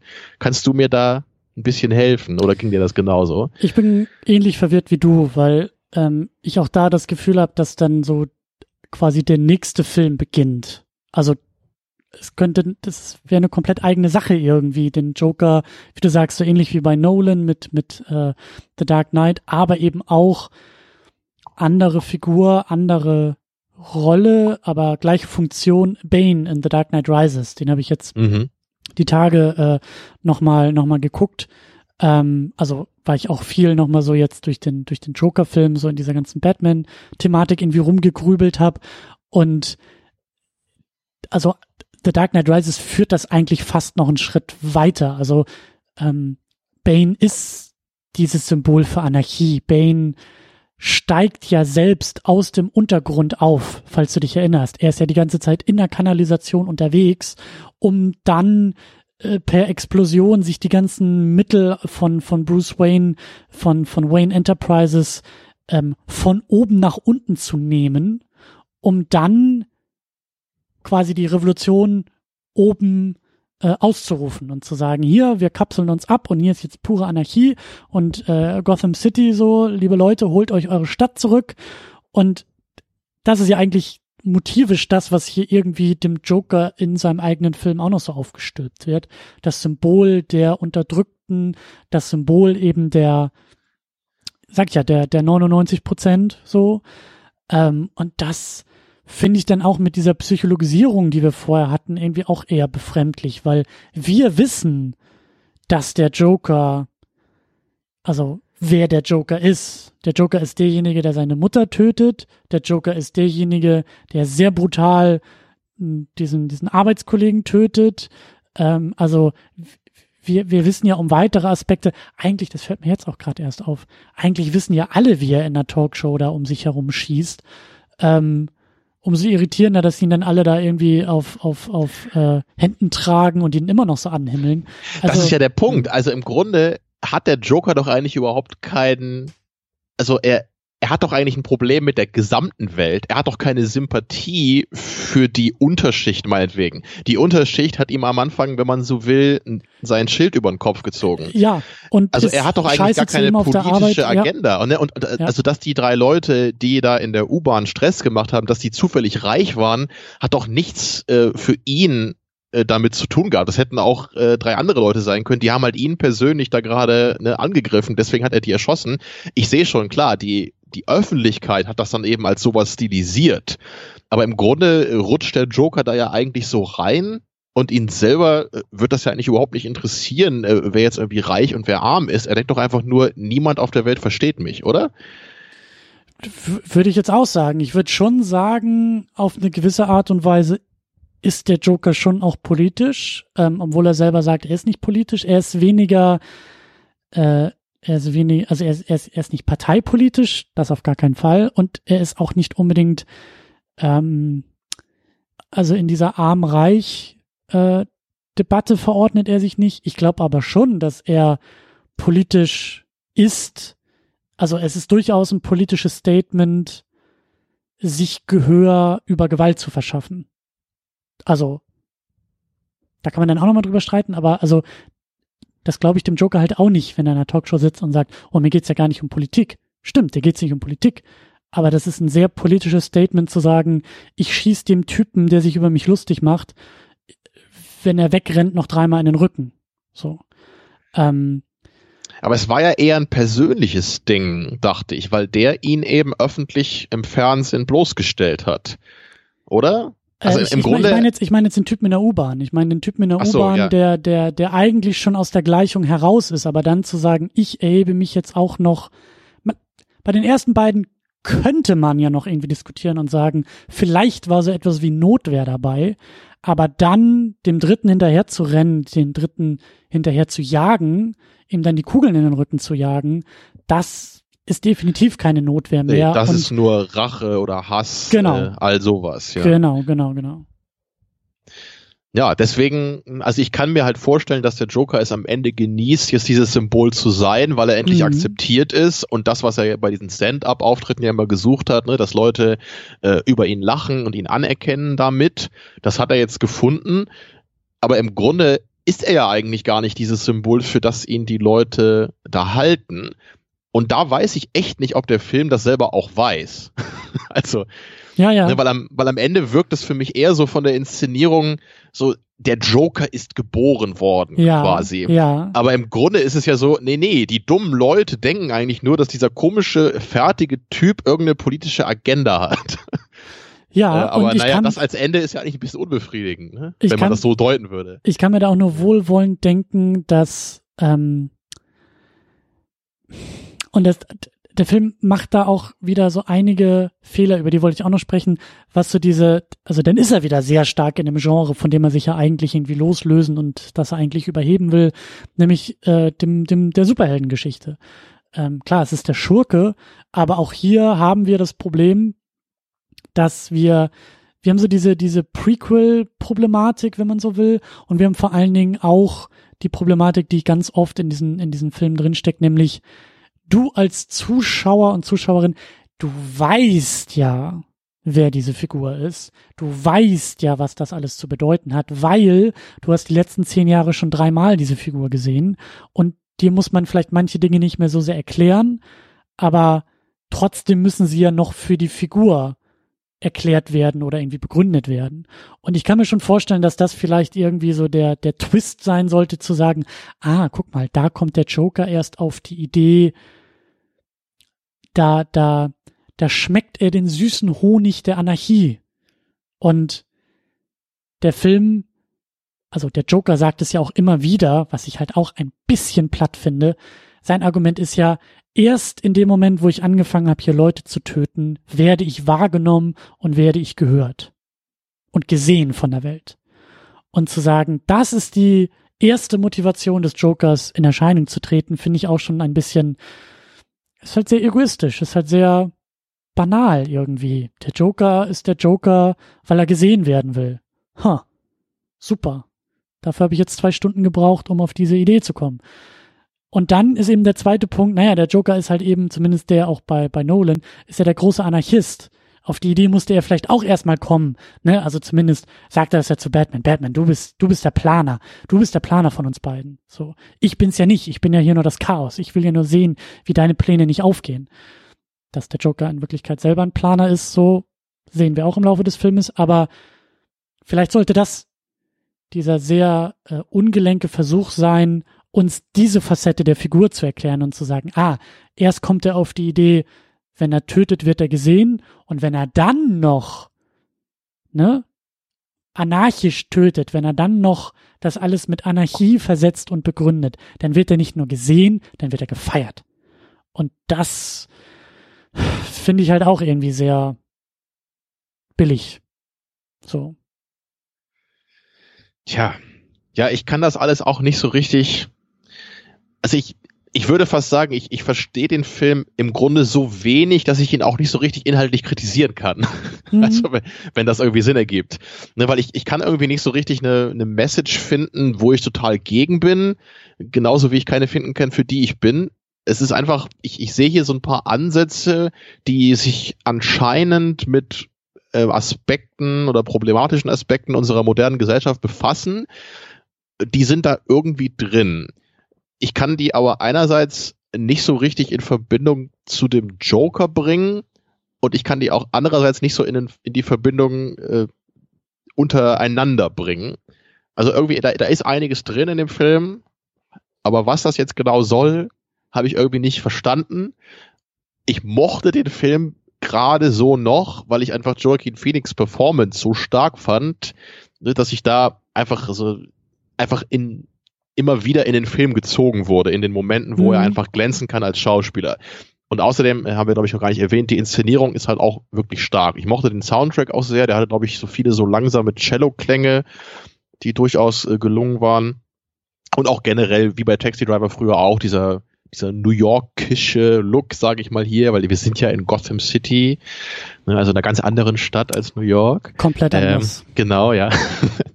Ähm, deswegen, äh, also auf diesem Level hat der Film einfach schon mal so eine gewisse, also so ein gewisses Level, wo ich einfach immer schon so ein bisschen dabei war. Wie bei den neuen Star Wars Filmen auch, die sehen einfach geil aus. so, da kann man immerhin schon mal sich ein bisschen dran erfreuen, egal wie komisch der Inhalt auch sein mag. Mhm. Also das ist so mein größtes Lob in Anführungsstrichen, was ich für den Film hab. Ja, und so wirklich inhaltlich echt da, da kann ich da irgendwie so wenig noch so also ich kann das noch, ich kann so wenig Klarheit bei mir doch im Kopf da drin sehen. Also bei Michael Bay verstehst du halt, was er sagen will, und es ist halt scheiße. So, ja, ja? Und ja, dann, dann kannst du eine klare Meinung dazu haben. Und hier habe ich immer noch so, es gibt noch die Möglichkeit, dass ich vielleicht nicht genau verstehe, was der Film genau sagen will und dass ich deswegen ihn vielleicht schlechter finde, als er ist. Die Möglichkeit würde ich jetzt zumindest nicht ausschließen, weißt du? Ja. Aber ähm, deswegen ist, ist, es noch immer schwierig für mich, hier so eine klare Meinung zu bilden. Das ist für mich sozusagen auch der Bogen auf meine Hoffnung, bevor ich in den Film gegangen bin. Also nicht nur, dass er jetzt irgendwie, also ich hatte halt gehofft, dass er eben auch noch irgendwie eine an, ein, ein anderes Statement oder, oder inhaltlich irgendwie anders einzuordnen ist, als das, was ich alles im Vorfeld gehört habe. Jetzt komme ich aber raus aus dem Film. Ich war genauso verwirrt wie du. Direkt nach der Kinosichtung war ich halt auch irgendwie habe mir am Kopf gekratzt und habe mich auch nur gefragt, was, was war das gerade? So, also ja, schön anzusehen, schön anzuhören und Joaquin Phoenix spielt sich da wirklich die Seele aus dem Leib. Aber was hatte das eigentlich alles zu bedeuten?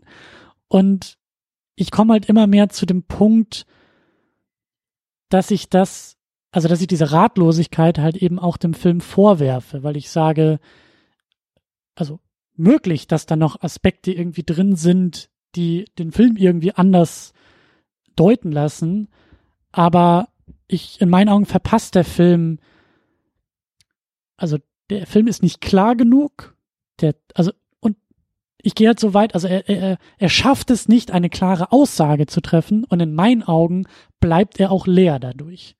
Weil, wie du gesagt hast, es ist überall mal so angerissen, motivisch sich bedient und dann werden da so Streuselchen ins Skript irgendwie reingeworfen, dass irgendwie so alles, was so in den letzten Jahren gesellschaftlich in diese Richtung ging, sich irgendwie drin wiederfinden lässt. Aber der Film, der Film brabbelt die ganze Zeit nur und liefert kein Statement. Und das hätte ich aber gebraucht. Also, das brauche ich bei jedem Film, aber ganz besonders auch bei diesem Film. Und ich habe noch eine weitere Vermutung, die ähm, mich auch ein bisschen an der grundsätzlichen Idee, einen Joker-Film zu machen, ja, ein bisschen ratlos zurücklässt. Ähm, ich glaube, Batman fehlt. er war doch da. Ja, das hat mich dann auch wieder aufgeregt, dass dann dieser Film, der sagt, wir wollen hier was komplett eigenes machen, dann doch wieder äh, in diese ganzen kanonischen Elemente verfällt. Aber ich glaube auch so als, also das ist jetzt wirklich nur meine These, meine Vermutung, da darf man mich gerne auch ähm, vom Gegenteil überzeugen und vielleicht kriegen wir da auch irgendwann nochmal das Gegenteil zu sehen. Ich glaube aber, dass ich glaube, ich gehe so weit, dass ich sage, der Joker funktioniert ohne Batman einfach nicht, weil erst im Gegenspiel von Batman und Joker haben wir auch als Kinopublikum haben wir eine, eine Fläche, haben wir einen Acker, den wir bearbeiten können. Erst das ist fruchtbar, erst das macht auch Spaß, ähm, wenn diese beiden Welten aufeinanderprallen. Und wenn denn der Joker auch derjenige ist, der immer wieder nicht nur Chaos stiftet, sondern uns eben auch an Helden zweifeln lässt und auch sehr massiv am Heldentum rüttelt, so wie Batman und wie diese Filme das halt aufbauen. Natürlich dann auch mit dem Twist, dass am Ende immer wieder das Gute siegt, aber ich brauche auch den Weg dahin. Ich brauche einen Joker, der ein Gegenüber hat. Ich brauche einen Joker, der dessen Aussagen und dessen Thesen widerlegt werden können. Nicht nur, weil ich das moralisch brauche, sondern auch, weil das in der Geschichte notwendig ist. Ohne ohne Batman gibt's keinen Joker. Und ohne Joker ist der Batman auch weniger. In meinen Augen. Damit sind wir jetzt beim letzten Punkt für heute, würde ich sagen. Die Frage, was ist das eigentlich für ein Comicfilm? Wir haben jetzt gerade ausführlich darüber geredet, was für eine Art psychologisches Drama ist der Film. Wissen wir nicht. Dann war die Frage danach, was für ein politisches Statement könnte das irgendwie sein? Nee, wissen wir auch nicht. gucken wir mal, ob der Film denn irgendeine Art Comicfilm zumindest ist. Äh, und ich habe mich jetzt auch wirklich nach der Sichtung, als ich aus dem Kino gegangen bin, dachte ich, mich so, dachte ich mir sofort, ähm, ist das jetzt irgendwie der Start für ein neues mhm. äh, DC-Franchise oder so? Ist das jetzt der Beginn einer neuen Batman-Reihe? Äh, weil wenn ich mir das vorstelle, muss ich dann schon sagen, so, ähm, echt jetzt? Ja, und da kurz, also wir haben ja jetzt schon vier verschiedene Joker gesehen in, in der äh, Filmwelt, in der Comic-Filmwelt zumindest. Und äh, wir haben auch verschiedene Origin-Stories gesehen.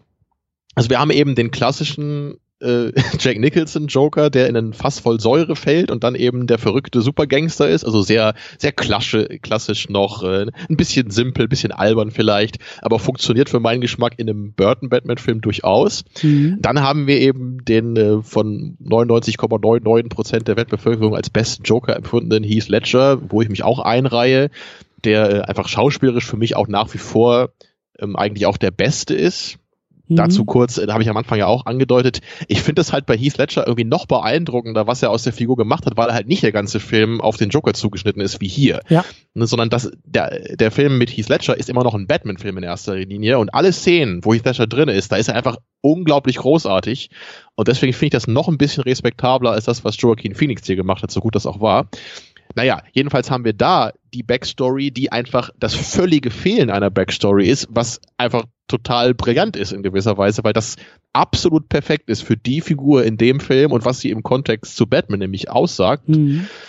Ja, und dann äh, musst du mir nochmal kurz auf die Sprünge helfen. Äh, den Jared Leto Joker, den habe ich ja auch mal gesehen in dem Film, aber ich habe keine Ahnung mehr, äh, hatte der irgendeine Backstory oder äh, wurde da irgendwas von ihm erzählt? Da habe ich keine Erinnerung mehr dran. Ähm, ich erinnere mich nur ganz äh, schemenhaft an, also es geht ja auch noch mehr um Harley Quinn und um die beiden. Ich glaube, sie kriegt irgendwie die Backstory, dass sie da auch irgendwie in irgend so Glibberzeug äh, äh, springt, seinetwegen. Also ich glaube, die, die versuchen da schon eher in diese Richtung äh, äh, zu gehen oder, oder ähm, suggerieren eher diese Richtung. Aber ja klar, also da haben wir halt auch noch mal auch auch in der Darstellung, also mehr wieder so ein Gangster-Joker, der ja irgendwie ja. alles, also ich weiß bis heute nicht, was Jared Leto da versucht hat. Äh, ja, er versucht sich vor allen Dingen von Heath Ledger zu lösen. Ähm, aber ich kann dir das gar nicht. Ich glaube, das soll irgendwie so eine Mischung aus Gangster, Zuhälter, aber äh, stimmt, jetzt wo du das sagst, ne, das war eher die Richtung. Ne? So ein bisschen, bisschen realistischer vielleicht, ein bisschen mehr in der wirklichen Gangsterwelt äh, angesiedelt. Mhm. Natürlich immer noch over the top und überdreht, aber ein bisschen mehr in der Wirklichkeit verhaftet als die vorherigen Inkarnationen.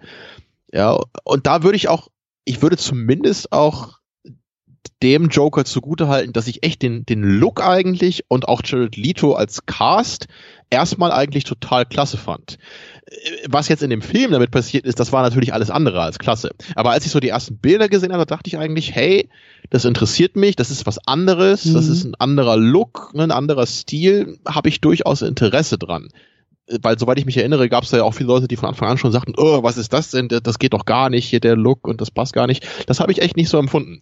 Das war für mich einfach nur der, der Film, der ihm einfach gar nichts gegeben hat, dem Joker. Er hat ja auch überhaupt nichts mit dem Film zu tun gehabt. Ne? Er kam doch irgendwie nur dreimal da irgendwie drin vor. Ja, ich glaube, er wurde auch fast äh, rausgeschnitten aus dem Film. Also der ist ja, ja, also Suicide Squad ist ja in der Produktion sehr, ähm, ähm, wie sagt man, hat sich ja mehrfach überschlagen, der Film, weil der irgendwie fünfmal umgeschnitten wurde und ich. Dann haben sie doch immer den Ton geändert und die genau, Musik genau, und alles genau. Mögliche. Und ja, ja, da war ja nicht mehr viel von übrig. Deswegen kann ich mir vorstellen, dass der Joker halt immer weniger in diesem Film stattfand als ursprünglich gedacht, ja.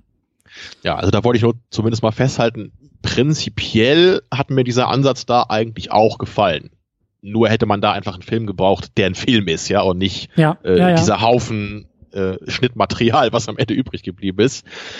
Ähm, ja, also jetzt haben wir immerhin doch eine Reihe von verschiedenen Schauspielern, die für meinen Geschmack alle eine coole Castingwahl waren, auch immer so im Kontext ihrer Zeit. Mhm. Ja, und, und gerade Heath Ledger eben, der, der war ja, das hat ja niemand erwartet damals, ne, dass dieser Schönling, der mhm. sonst nur so für Frauenfilme in Anführungsstrichen bekannt war, dass der erst plötzlich diesen abgefuckten Joker spielen soll.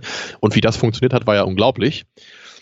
Ähm, tja, aber was machen wir jetzt aus, aus diesem Film, den wir jetzt gesehen haben, als Comicfilm? Ne? Du, du bist der Comic-Experte von uns beiden. Ich habe halt auch viele Comicfilme gesehen ähm, aber du weißt ja, ich, ich will ja normalerweise aus Comicfilmen eher so das haben, was wir früher bei den bei den äh, ersten Marvel-Filmen hatten, also noch bevor es das Marvel-Studio gab, ne? bei den X-Men-Filmen oder eben bei Tim Burtons Batman-Filmen, so ein bisschen dieses klassischere, diese klassischeren Comic-Film-Geschichten mit äh, ikonischen Helden, die mhm. relativ simple Geschichten erleben, aber der Film hat eben diese Filme leben halt von, von Hugh Jackman als Wolverine, ne? von, von solchen Sachen eben. Oder von Danny DeVito als dem Penguin und solchen ikonischen Performances, dass das Ganze dann vielleicht verpackt in so einem knuffigen Look, wie das Tim Burton gemacht hat.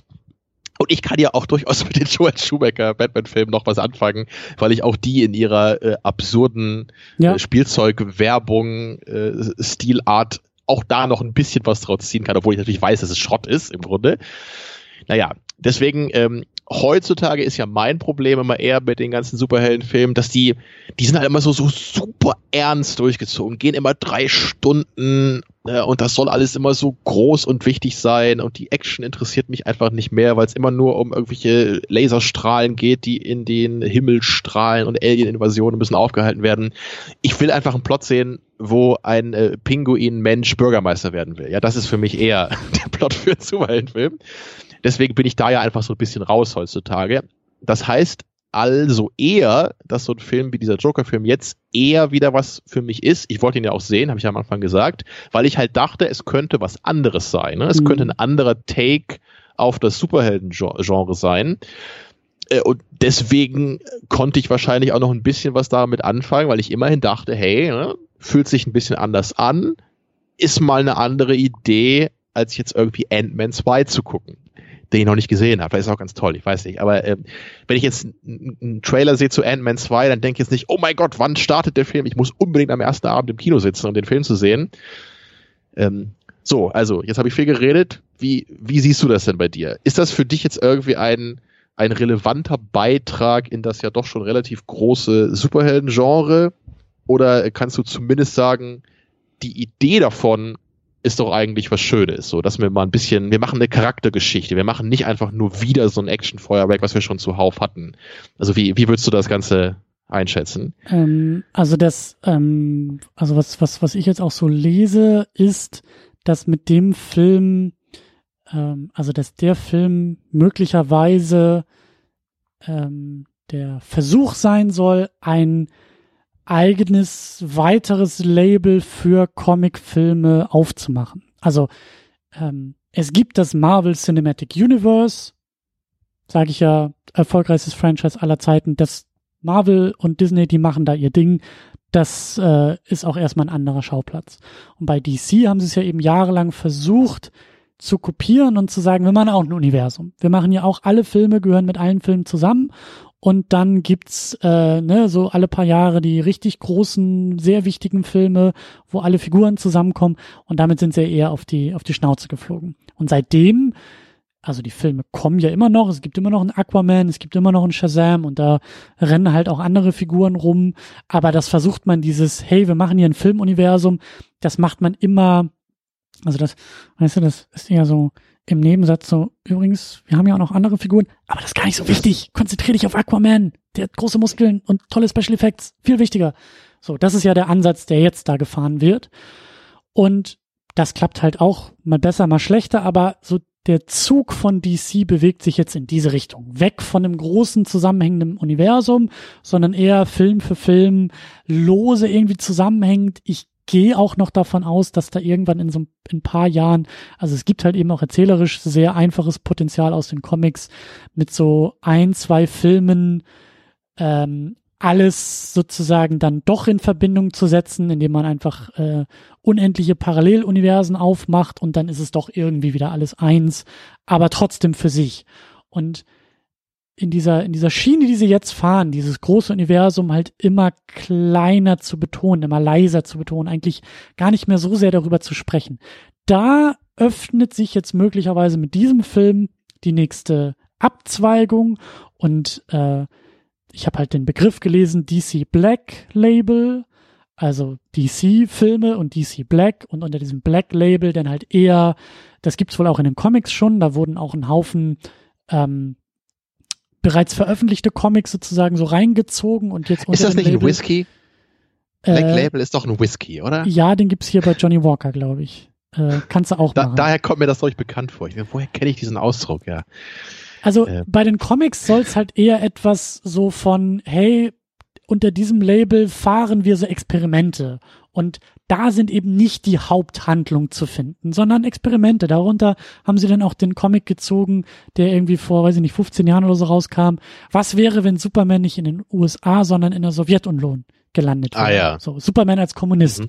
Das ist dann auch so eine Reihe, die läuft ein halbes Jahr, sechs Ausgaben, ein Band nachher zusammen, fertig ist die Laube. So.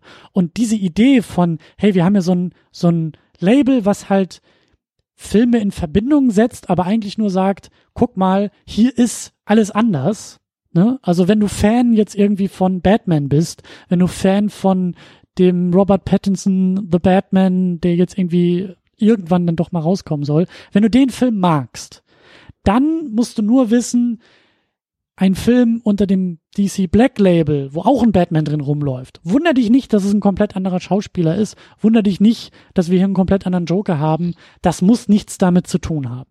Und diese Grundidee, daneben nochmal so kleinere, experimentellere Geschichten aufzufahren, die eigentlich auch keine Verpflichtung anderen Filmen gegenüber oder irgendwelchen Kontinuitäten gegenüber haben, finde ich sehr begrüßenswert. Und auch diese Idee, also auch diesen Ansatz, den Warner eigentlich auch als Studio lange verfahren hat, eher auch ihren Filmschaffenden größere Freiheiten einzuräumen als andere Studios, sehe ich auch als Riesenchance gegenüber Marvel.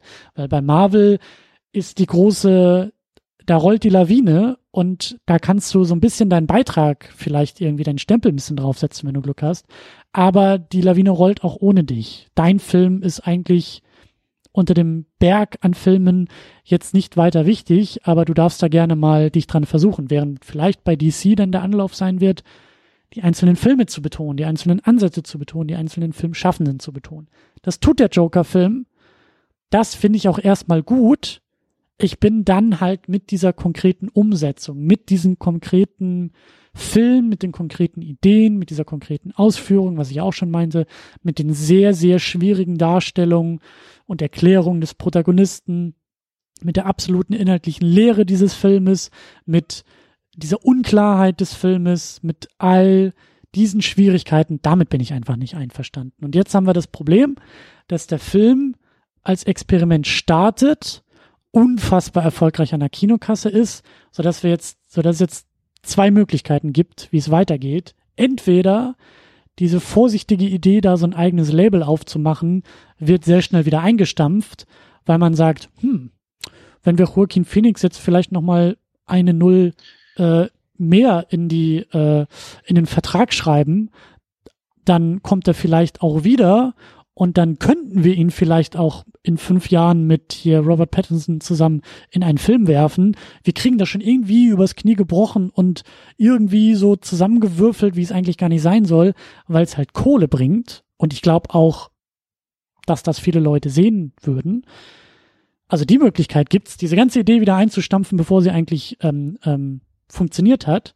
Die zweite Möglichkeit ist, diese Idee als Idee weiter zu verfolgen, aber sämtliche falschen Lektionen aus diesem sehr großen finanziellen Erfolg zu ziehen und in Zukunft uns weiterhin mit diesen, sagen wir mal, sehr, sehr zwiespältigen Filmen zu überhäufen. Und dann wäre ich halt auch nicht glücklich. Also ich habe ein bisschen das Gefühl, dass jetzt dieser Erfolg, dieser finanzielle Erfolg des Filmes mir als Fan der ganzen Sache, also in beiden Varianten nicht wirklich nicht wirklich äh, das ist, was ich will und vielleicht auch uns allen nicht wirklich mit dem versorgt, was wir eigentlich haben wollen. Ja, kann ich aber durchaus nachvollziehen. Und äh, ja, das Thema des heutigen Tages ist, ich bin einfach zwiegespalten und auch hier geht's weiter.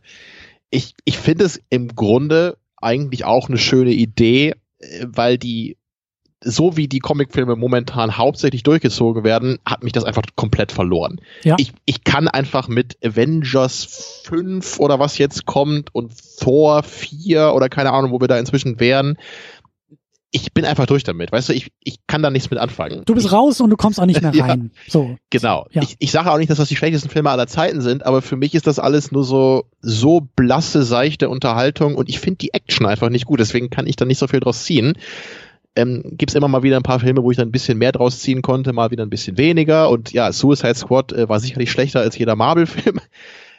ähm, aber naja, äh, da, mich da jetzt im Kino äh, drauf zu freuen, geschweige denn dafür überhaupt ins Kino zu gehen, ist einfach nichts mehr für mich. Deswegen sehe ich jetzt hier immerhin eine Möglichkeit, wie man noch Comicfilme machen kann, die mich vielleicht zumindest manchmal interessieren, weil sie was anderes sind, weil sie auch wirklich mal einen guten Schauspieler haben, der auch mal richtig schauspielern kann. So, weil äh, sind ja auch nicht nur schlechte Schauspieler in den ganzen Marvel-Filmen, aber in den seltensten Fällen kann da ein Schauspieler mal wirklich ein bisschen mehr machen, äh, weil er ja heutzutage auch einfach immer nur noch einer von zehn Superhelden ist, die in den Filmen auftauchen. Da, da kannst du halt nicht mehr viel Zeit dann mit den einzelnen Figuren verbringen. Und hier hast du da mal was ganz anderes gehabt. Wir haben eine Figur, äh, die richtig stark Screentime bekommen hat, ne, von einem super Schauspieler verkörpert wurde, der mal richtig äh, zeigen kann, was er kann das ist ja eigentlich erstmal was Gutes und was ganz anderes, ne, wo man nicht sagen kann, wer braucht denn Filme wie Thor 3? So, das ist das eine, was ich als Positives sagen kann. So, jetzt, jetzt kann ich aber auch zynisch werden und auch, auch gerade wenn du mir jetzt erzählst, was der, was der eingespielt hat. Also man könnte das Ganze ja auch mal so ganz anders betrachten und man könnte irgendwie sagen, ist das nicht eigentlich nur ein Remake von Taxi Driver, äh, und wenn wir es ein Remake von Taxi Driver genannt hätten und diese ganze Batman-Joker-Thematik da rausgestrichen hätten, nie und nimmer hätte das auch nur ansatzweise so viel eingespielt. Ja. Ja, weil äh, man, man könnte doch echt sagen, ist das nicht im Grunde einfach nur das Taxi Driver Remake äh, für die junge demografische äh, Gesellschaftsgruppe? Ja, weil die gucken eben keine Filme, die älter sind als 2000, die kennen Taxi Driver überhaupt nicht ja, und dann gibt's noch ein paar ältere Leute, so wie uns vielleicht, die kennen auch das Original, die finden das dann vielleicht ganz interessant, wenn man sowas mal in einem Gewand von einem Superheldenfilm hat. Also man kann das auch so sehr zynisch durch die Marketingbrille betrachten.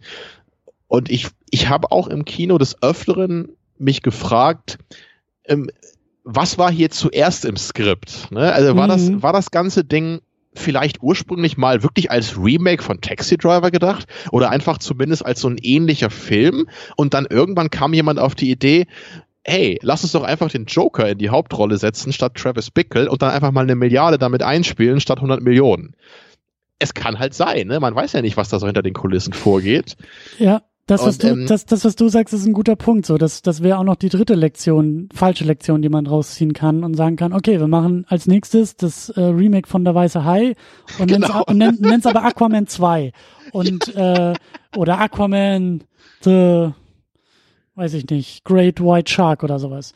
Und ja klar, also das ist, das, das hätte ich jetzt auch keinen Bock drauf, irgendwie alle möglichen Filmklassiker nochmal irgendwie in dieser, in dieser, weißt du, es gibt so, also in dem Kontext ist es dann schon fast wieder witzig, weil es gibt von Deadpool, ich glaube Deadpool 2 oder so, von irgendeinem der beiden Filme, gibt es so ähm, DVD, Blu-ray ähm, ähm, äh, Varianten, wo einfach nur, also es ist halt immer der Film, Deadpool ist halt immer drin, aber auf dem Cover ist es immer eine, eine Parodie eines anderen Filmes. Also, ne, so ein klassisches irgendwie Cover, so Matrix zum Beispiel, also jetzt mal nur als hypothetisches Beispiel. Und statt Neo ist es dann halt Deadpool auf dem Cover. Und das haben sie, glaube ich, mit so 10, 20 Filmen irgendwie gemacht. Ich habe das auch schon mal im Regal gesehen ähm, und habe das so rausgegriffen und habe dann erst verstanden, was da eigentlich äh, für, für ein Film drin ist. Weißt du, so, aber wirklich, nicht mit Deadpool, aber mit allen anderen Superhelden, das wollen wir ja auch nicht.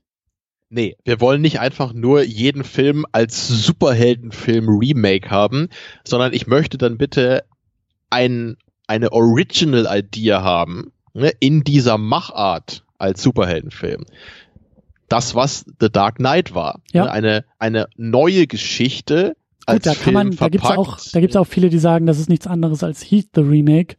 Ähm, ich würde aber auch sagen, das ist eher eine Hommage an Heat. Ja, aber, ja. da ich mit Heat durchaus vertraut bin, äh, würde ich da auch nicht ansatzweise sagen, dass das ein Remake ist. So, da gibt's ein paar äh, Ideen, ne? und mhm. der eine Schauspieler ist mit drin und die Action-Szene am Anfang ist vielleicht tonal ein bisschen ähnlich, aber der ganze Film, es geht da um völlig andere Sachen als bei Heat. Ne? Das ist, mhm. du kannst nicht sagen, dass irgendwie Al Pacino äh, und Robert De Niro's Figuren da irgendwie Batman und der Joker sind. Also das, das passt nicht. Das, Ne? Ja, ja, ja, ja, aber. Da, also da muss man zumindest schon, schon sehr weit äh, diese Aussage mit Remake fassen, um das so zu sagen. Aber hier, ich meine, komm, bei dem Film, ne? Robert De Niro spielt auch ja, mit, ja, äh, ja, Scorsese war anscheinend involviert, die Figur von Travis Bickle und dem Joker, die sind schon sehr ähnlich, also sie haben auch einen miesen Job, dann werden sie gefeuert und dann also versuchen sie irgendwie mit einer Frau gibt, was zu starten. Es gibt auch ganze Szenen, äh, bei denen ich dachte, also als er da irgendwie seinen Revolver bekommt und im Apartment sitzt, dachte ich, ja, und jetzt geht er als nächstes von, von Spiegel und fragt, ob der Spiegel gerade zu ihm spricht. Also genau, ne? das war wirklich sehr nah dran, ja. Ja, also hier ist die Verbindung einfach viel, viel größer. Und wenn das jetzt wirklich immer so wäre, ne, dann würde man auch denken, was soll das Ganze? Ist das irgendwie so ein, so ein Gimmick jetzt, dass wir Filme remaken und da irgendwelche Superhelden reinpacken? Nee, nee. Nee, aber klar, das, was ich sehen will, ist halt wie meistens relativ schwierig und aufwendig. Da braucht man nämlich ein gutes Skript, einen guten Schauspieler und eine gute Idee. So, äh, wenn du ein Remake machen willst, dann hast du halt vieles davon schon. Ne? Dann hast du die Idee und, und das Skript halt schon. Dann musst du es ein bisschen ne, äh, verwandeln, in die neuere Zeit vielleicht umsetzen, dann irgendwie so diese Comic-Thematik reinbringen. Und da würde ich mir eben Sorgen machen, ne? weil gerade hier ich, ich muss halt hier echt am Ende denken, als, als dann eben da äh, Thomas, Thomas Wayne heißt er, ne? Der Vater von Bruce Wayne, als der dann ja. erschossen wird, dann, wie wir schon gesagt haben, die Kette fällt runter, dann kommt diese typische Batman-Szene, die wir schon hundertmal gesehen haben. Was, was hatte das mit dem Film zu tun? Das war doch völlig irrelevant. Warum interessiert mich das jetzt wirklich nur in Bezug auf das, was in diesem Film äh, verhandelt wurde?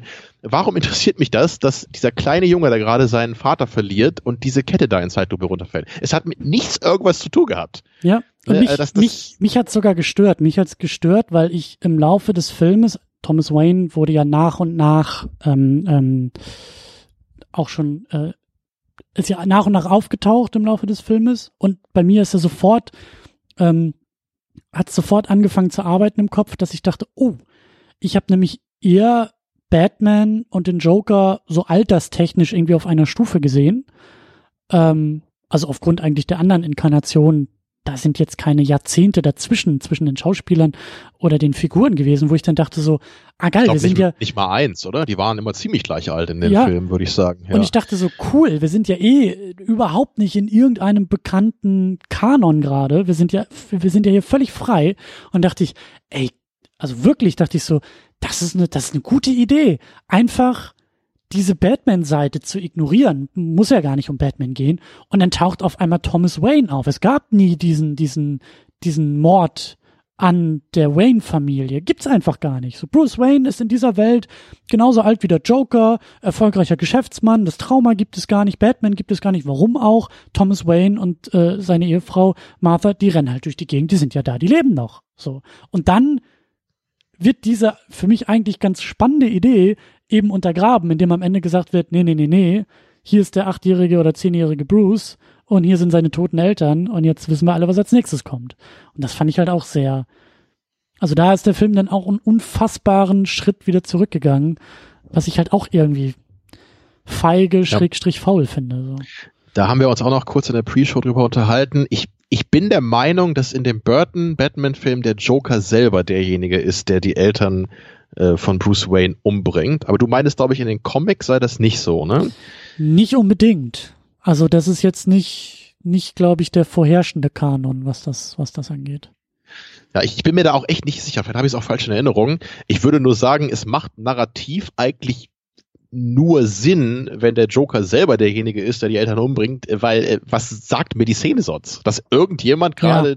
den, also ich meine, soll ich daraus jetzt ziehen? Irgendwann wird Batman äh, ein, ein Groll gegen den Joker hegen, weil der indirekt dafür verantwortlich ist, dass während diesen Aufständen seine Eltern umgebracht wurden oder so. Das, das macht ja narrativ einfach keinen Sinn. Dann kann man es so einfach weglassen. Dann können die auch beim Autounfall gestorben sein oder so. Ist halt völlig egal dann mhm. ne, für, den, für die äh, Charakterdynamik der beiden Figuren.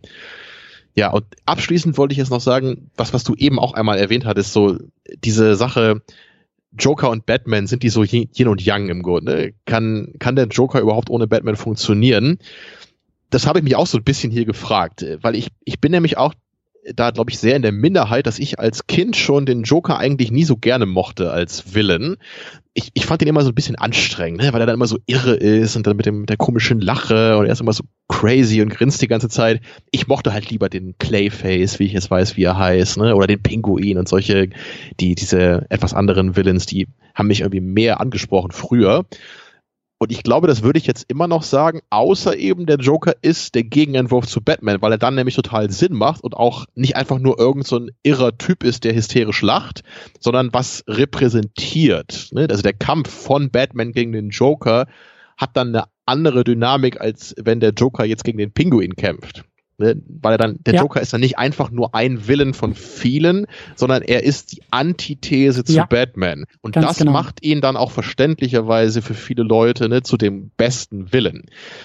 Wenn du jetzt aber dann eine Origin Story nur über den Joker erzählst, äh, dann hast du das natürlich überhaupt nicht mehr und dann gibt's eben schon die Gefahr, was wir gesagt haben, dass dann manchmal der Joker doch nur zu einer hysterisch lachenden Figur verkommt, wenn man sich so viel Screentime ne, bei ihm verbringt.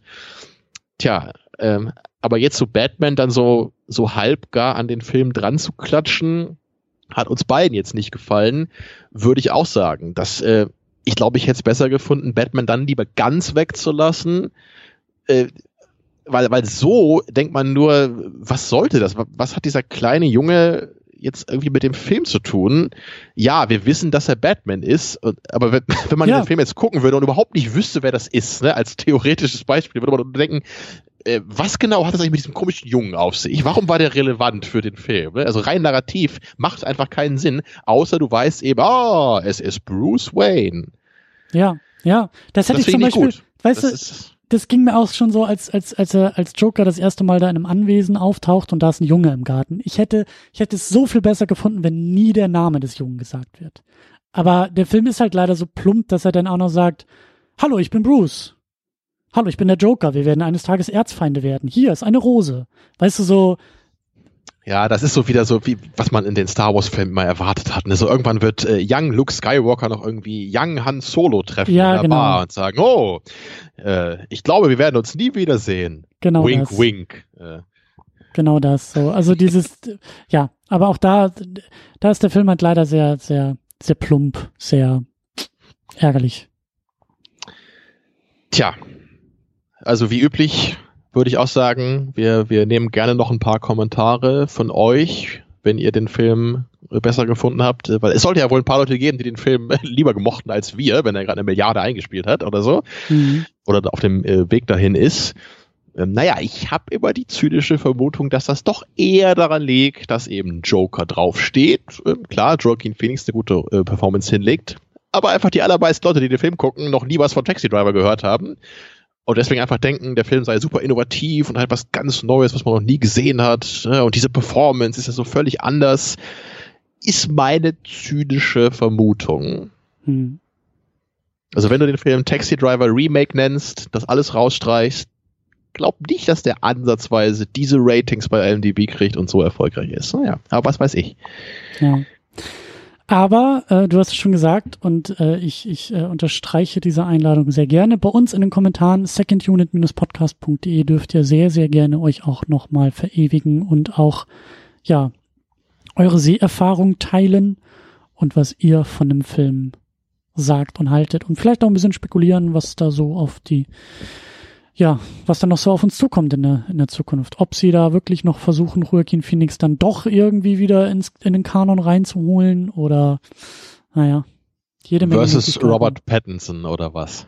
Naja, also ich, das ist halt irgendwie ein Altersunterschied, glaube ich, dann so von 30 Jahren, den sie irgendwie noch äh, weg erklären müssten, aber, naja, wer weiß. Wer weiß. Zeitreisen, ne? Habe ich auch schon gedacht. Ich frage mich jetzt aber, wer gerade Zeitreisen könnte, der Joker oder Batman? Beide, aber naja. Ja, da steht uns noch einiges bevor. Gut. Okay, dann würde ich sagen, machen wir hier langsam äh, zu.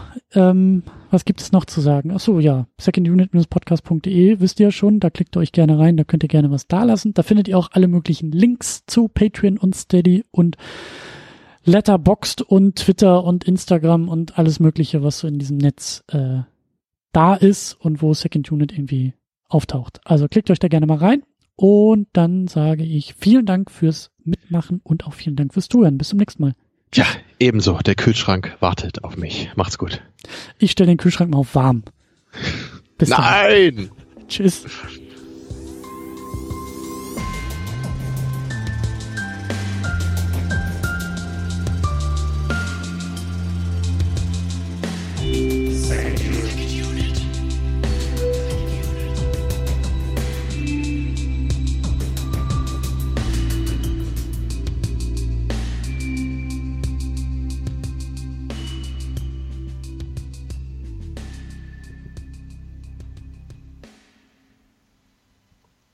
Die Second Unit ist das Ergebnis harter Arbeit.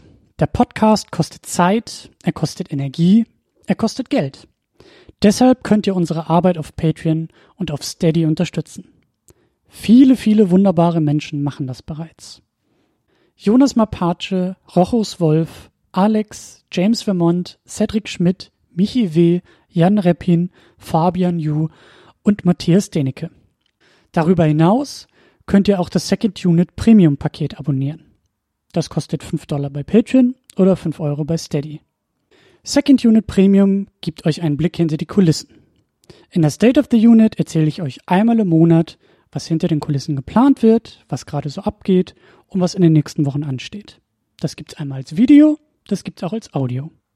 Darüber hinaus erhaltet ihr im Premium-Paket Zugang zu den Livestreams. Ihr könnt also, während wir unsere Second Unit aufnehmen, live dabei sein, zuhören und kommentieren. Außerdem erhaltet ihr auch einmal im Monat ein weiteres Format zusammen mit Tamino, das wir einfach nur Pre-Show nennen. In diesem Format plappern wir uns ein wenig warm für die eigentliche Sendung und reden über alle möglichen Dinge, sehr oft auch filmspezifisch, aber auch Dinge, die uns im Alltag nerven oder erfreuen. Viele wunderbare Menschen nutzen bereits das Premium-Paket. Das sind Tahiti Su, Sultan of Swing, Markus Halmitschlager, David X. Noack, Florian Primel, Stefan Gian Ferrari, Stefan Druwe, Rike The Midlist, Playstar, Christian Schmickler, Jota, Steve Geiler, Ulf P., Inge, Stefan Manken, Jan, Timo Gerdau, Alucard, Nils Otte, Christopher und Frank, Anna Gerke, Dom Karnitsch, Christiane Attich, Lars Rühmann, Sonja Bethge-Jele, Sebastian, Anne-Kathrin Pache-Wilke und Erik Mülling. Darüber hinaus könnt ihr auch das Doppelte für das Premium-Paket ausgeben, wenn ihr sagt, das ist es mir wert. Das machen Thomas Jaspers und Niklas Römke. Euch allen ein großes, großes Dankeschön. Wenn du die Second Unit auch unterstützen möchtest, dann kannst du das unter patreon.com slash secondunit oder steadyhq.com slash secondunit tun. Vielen Dank.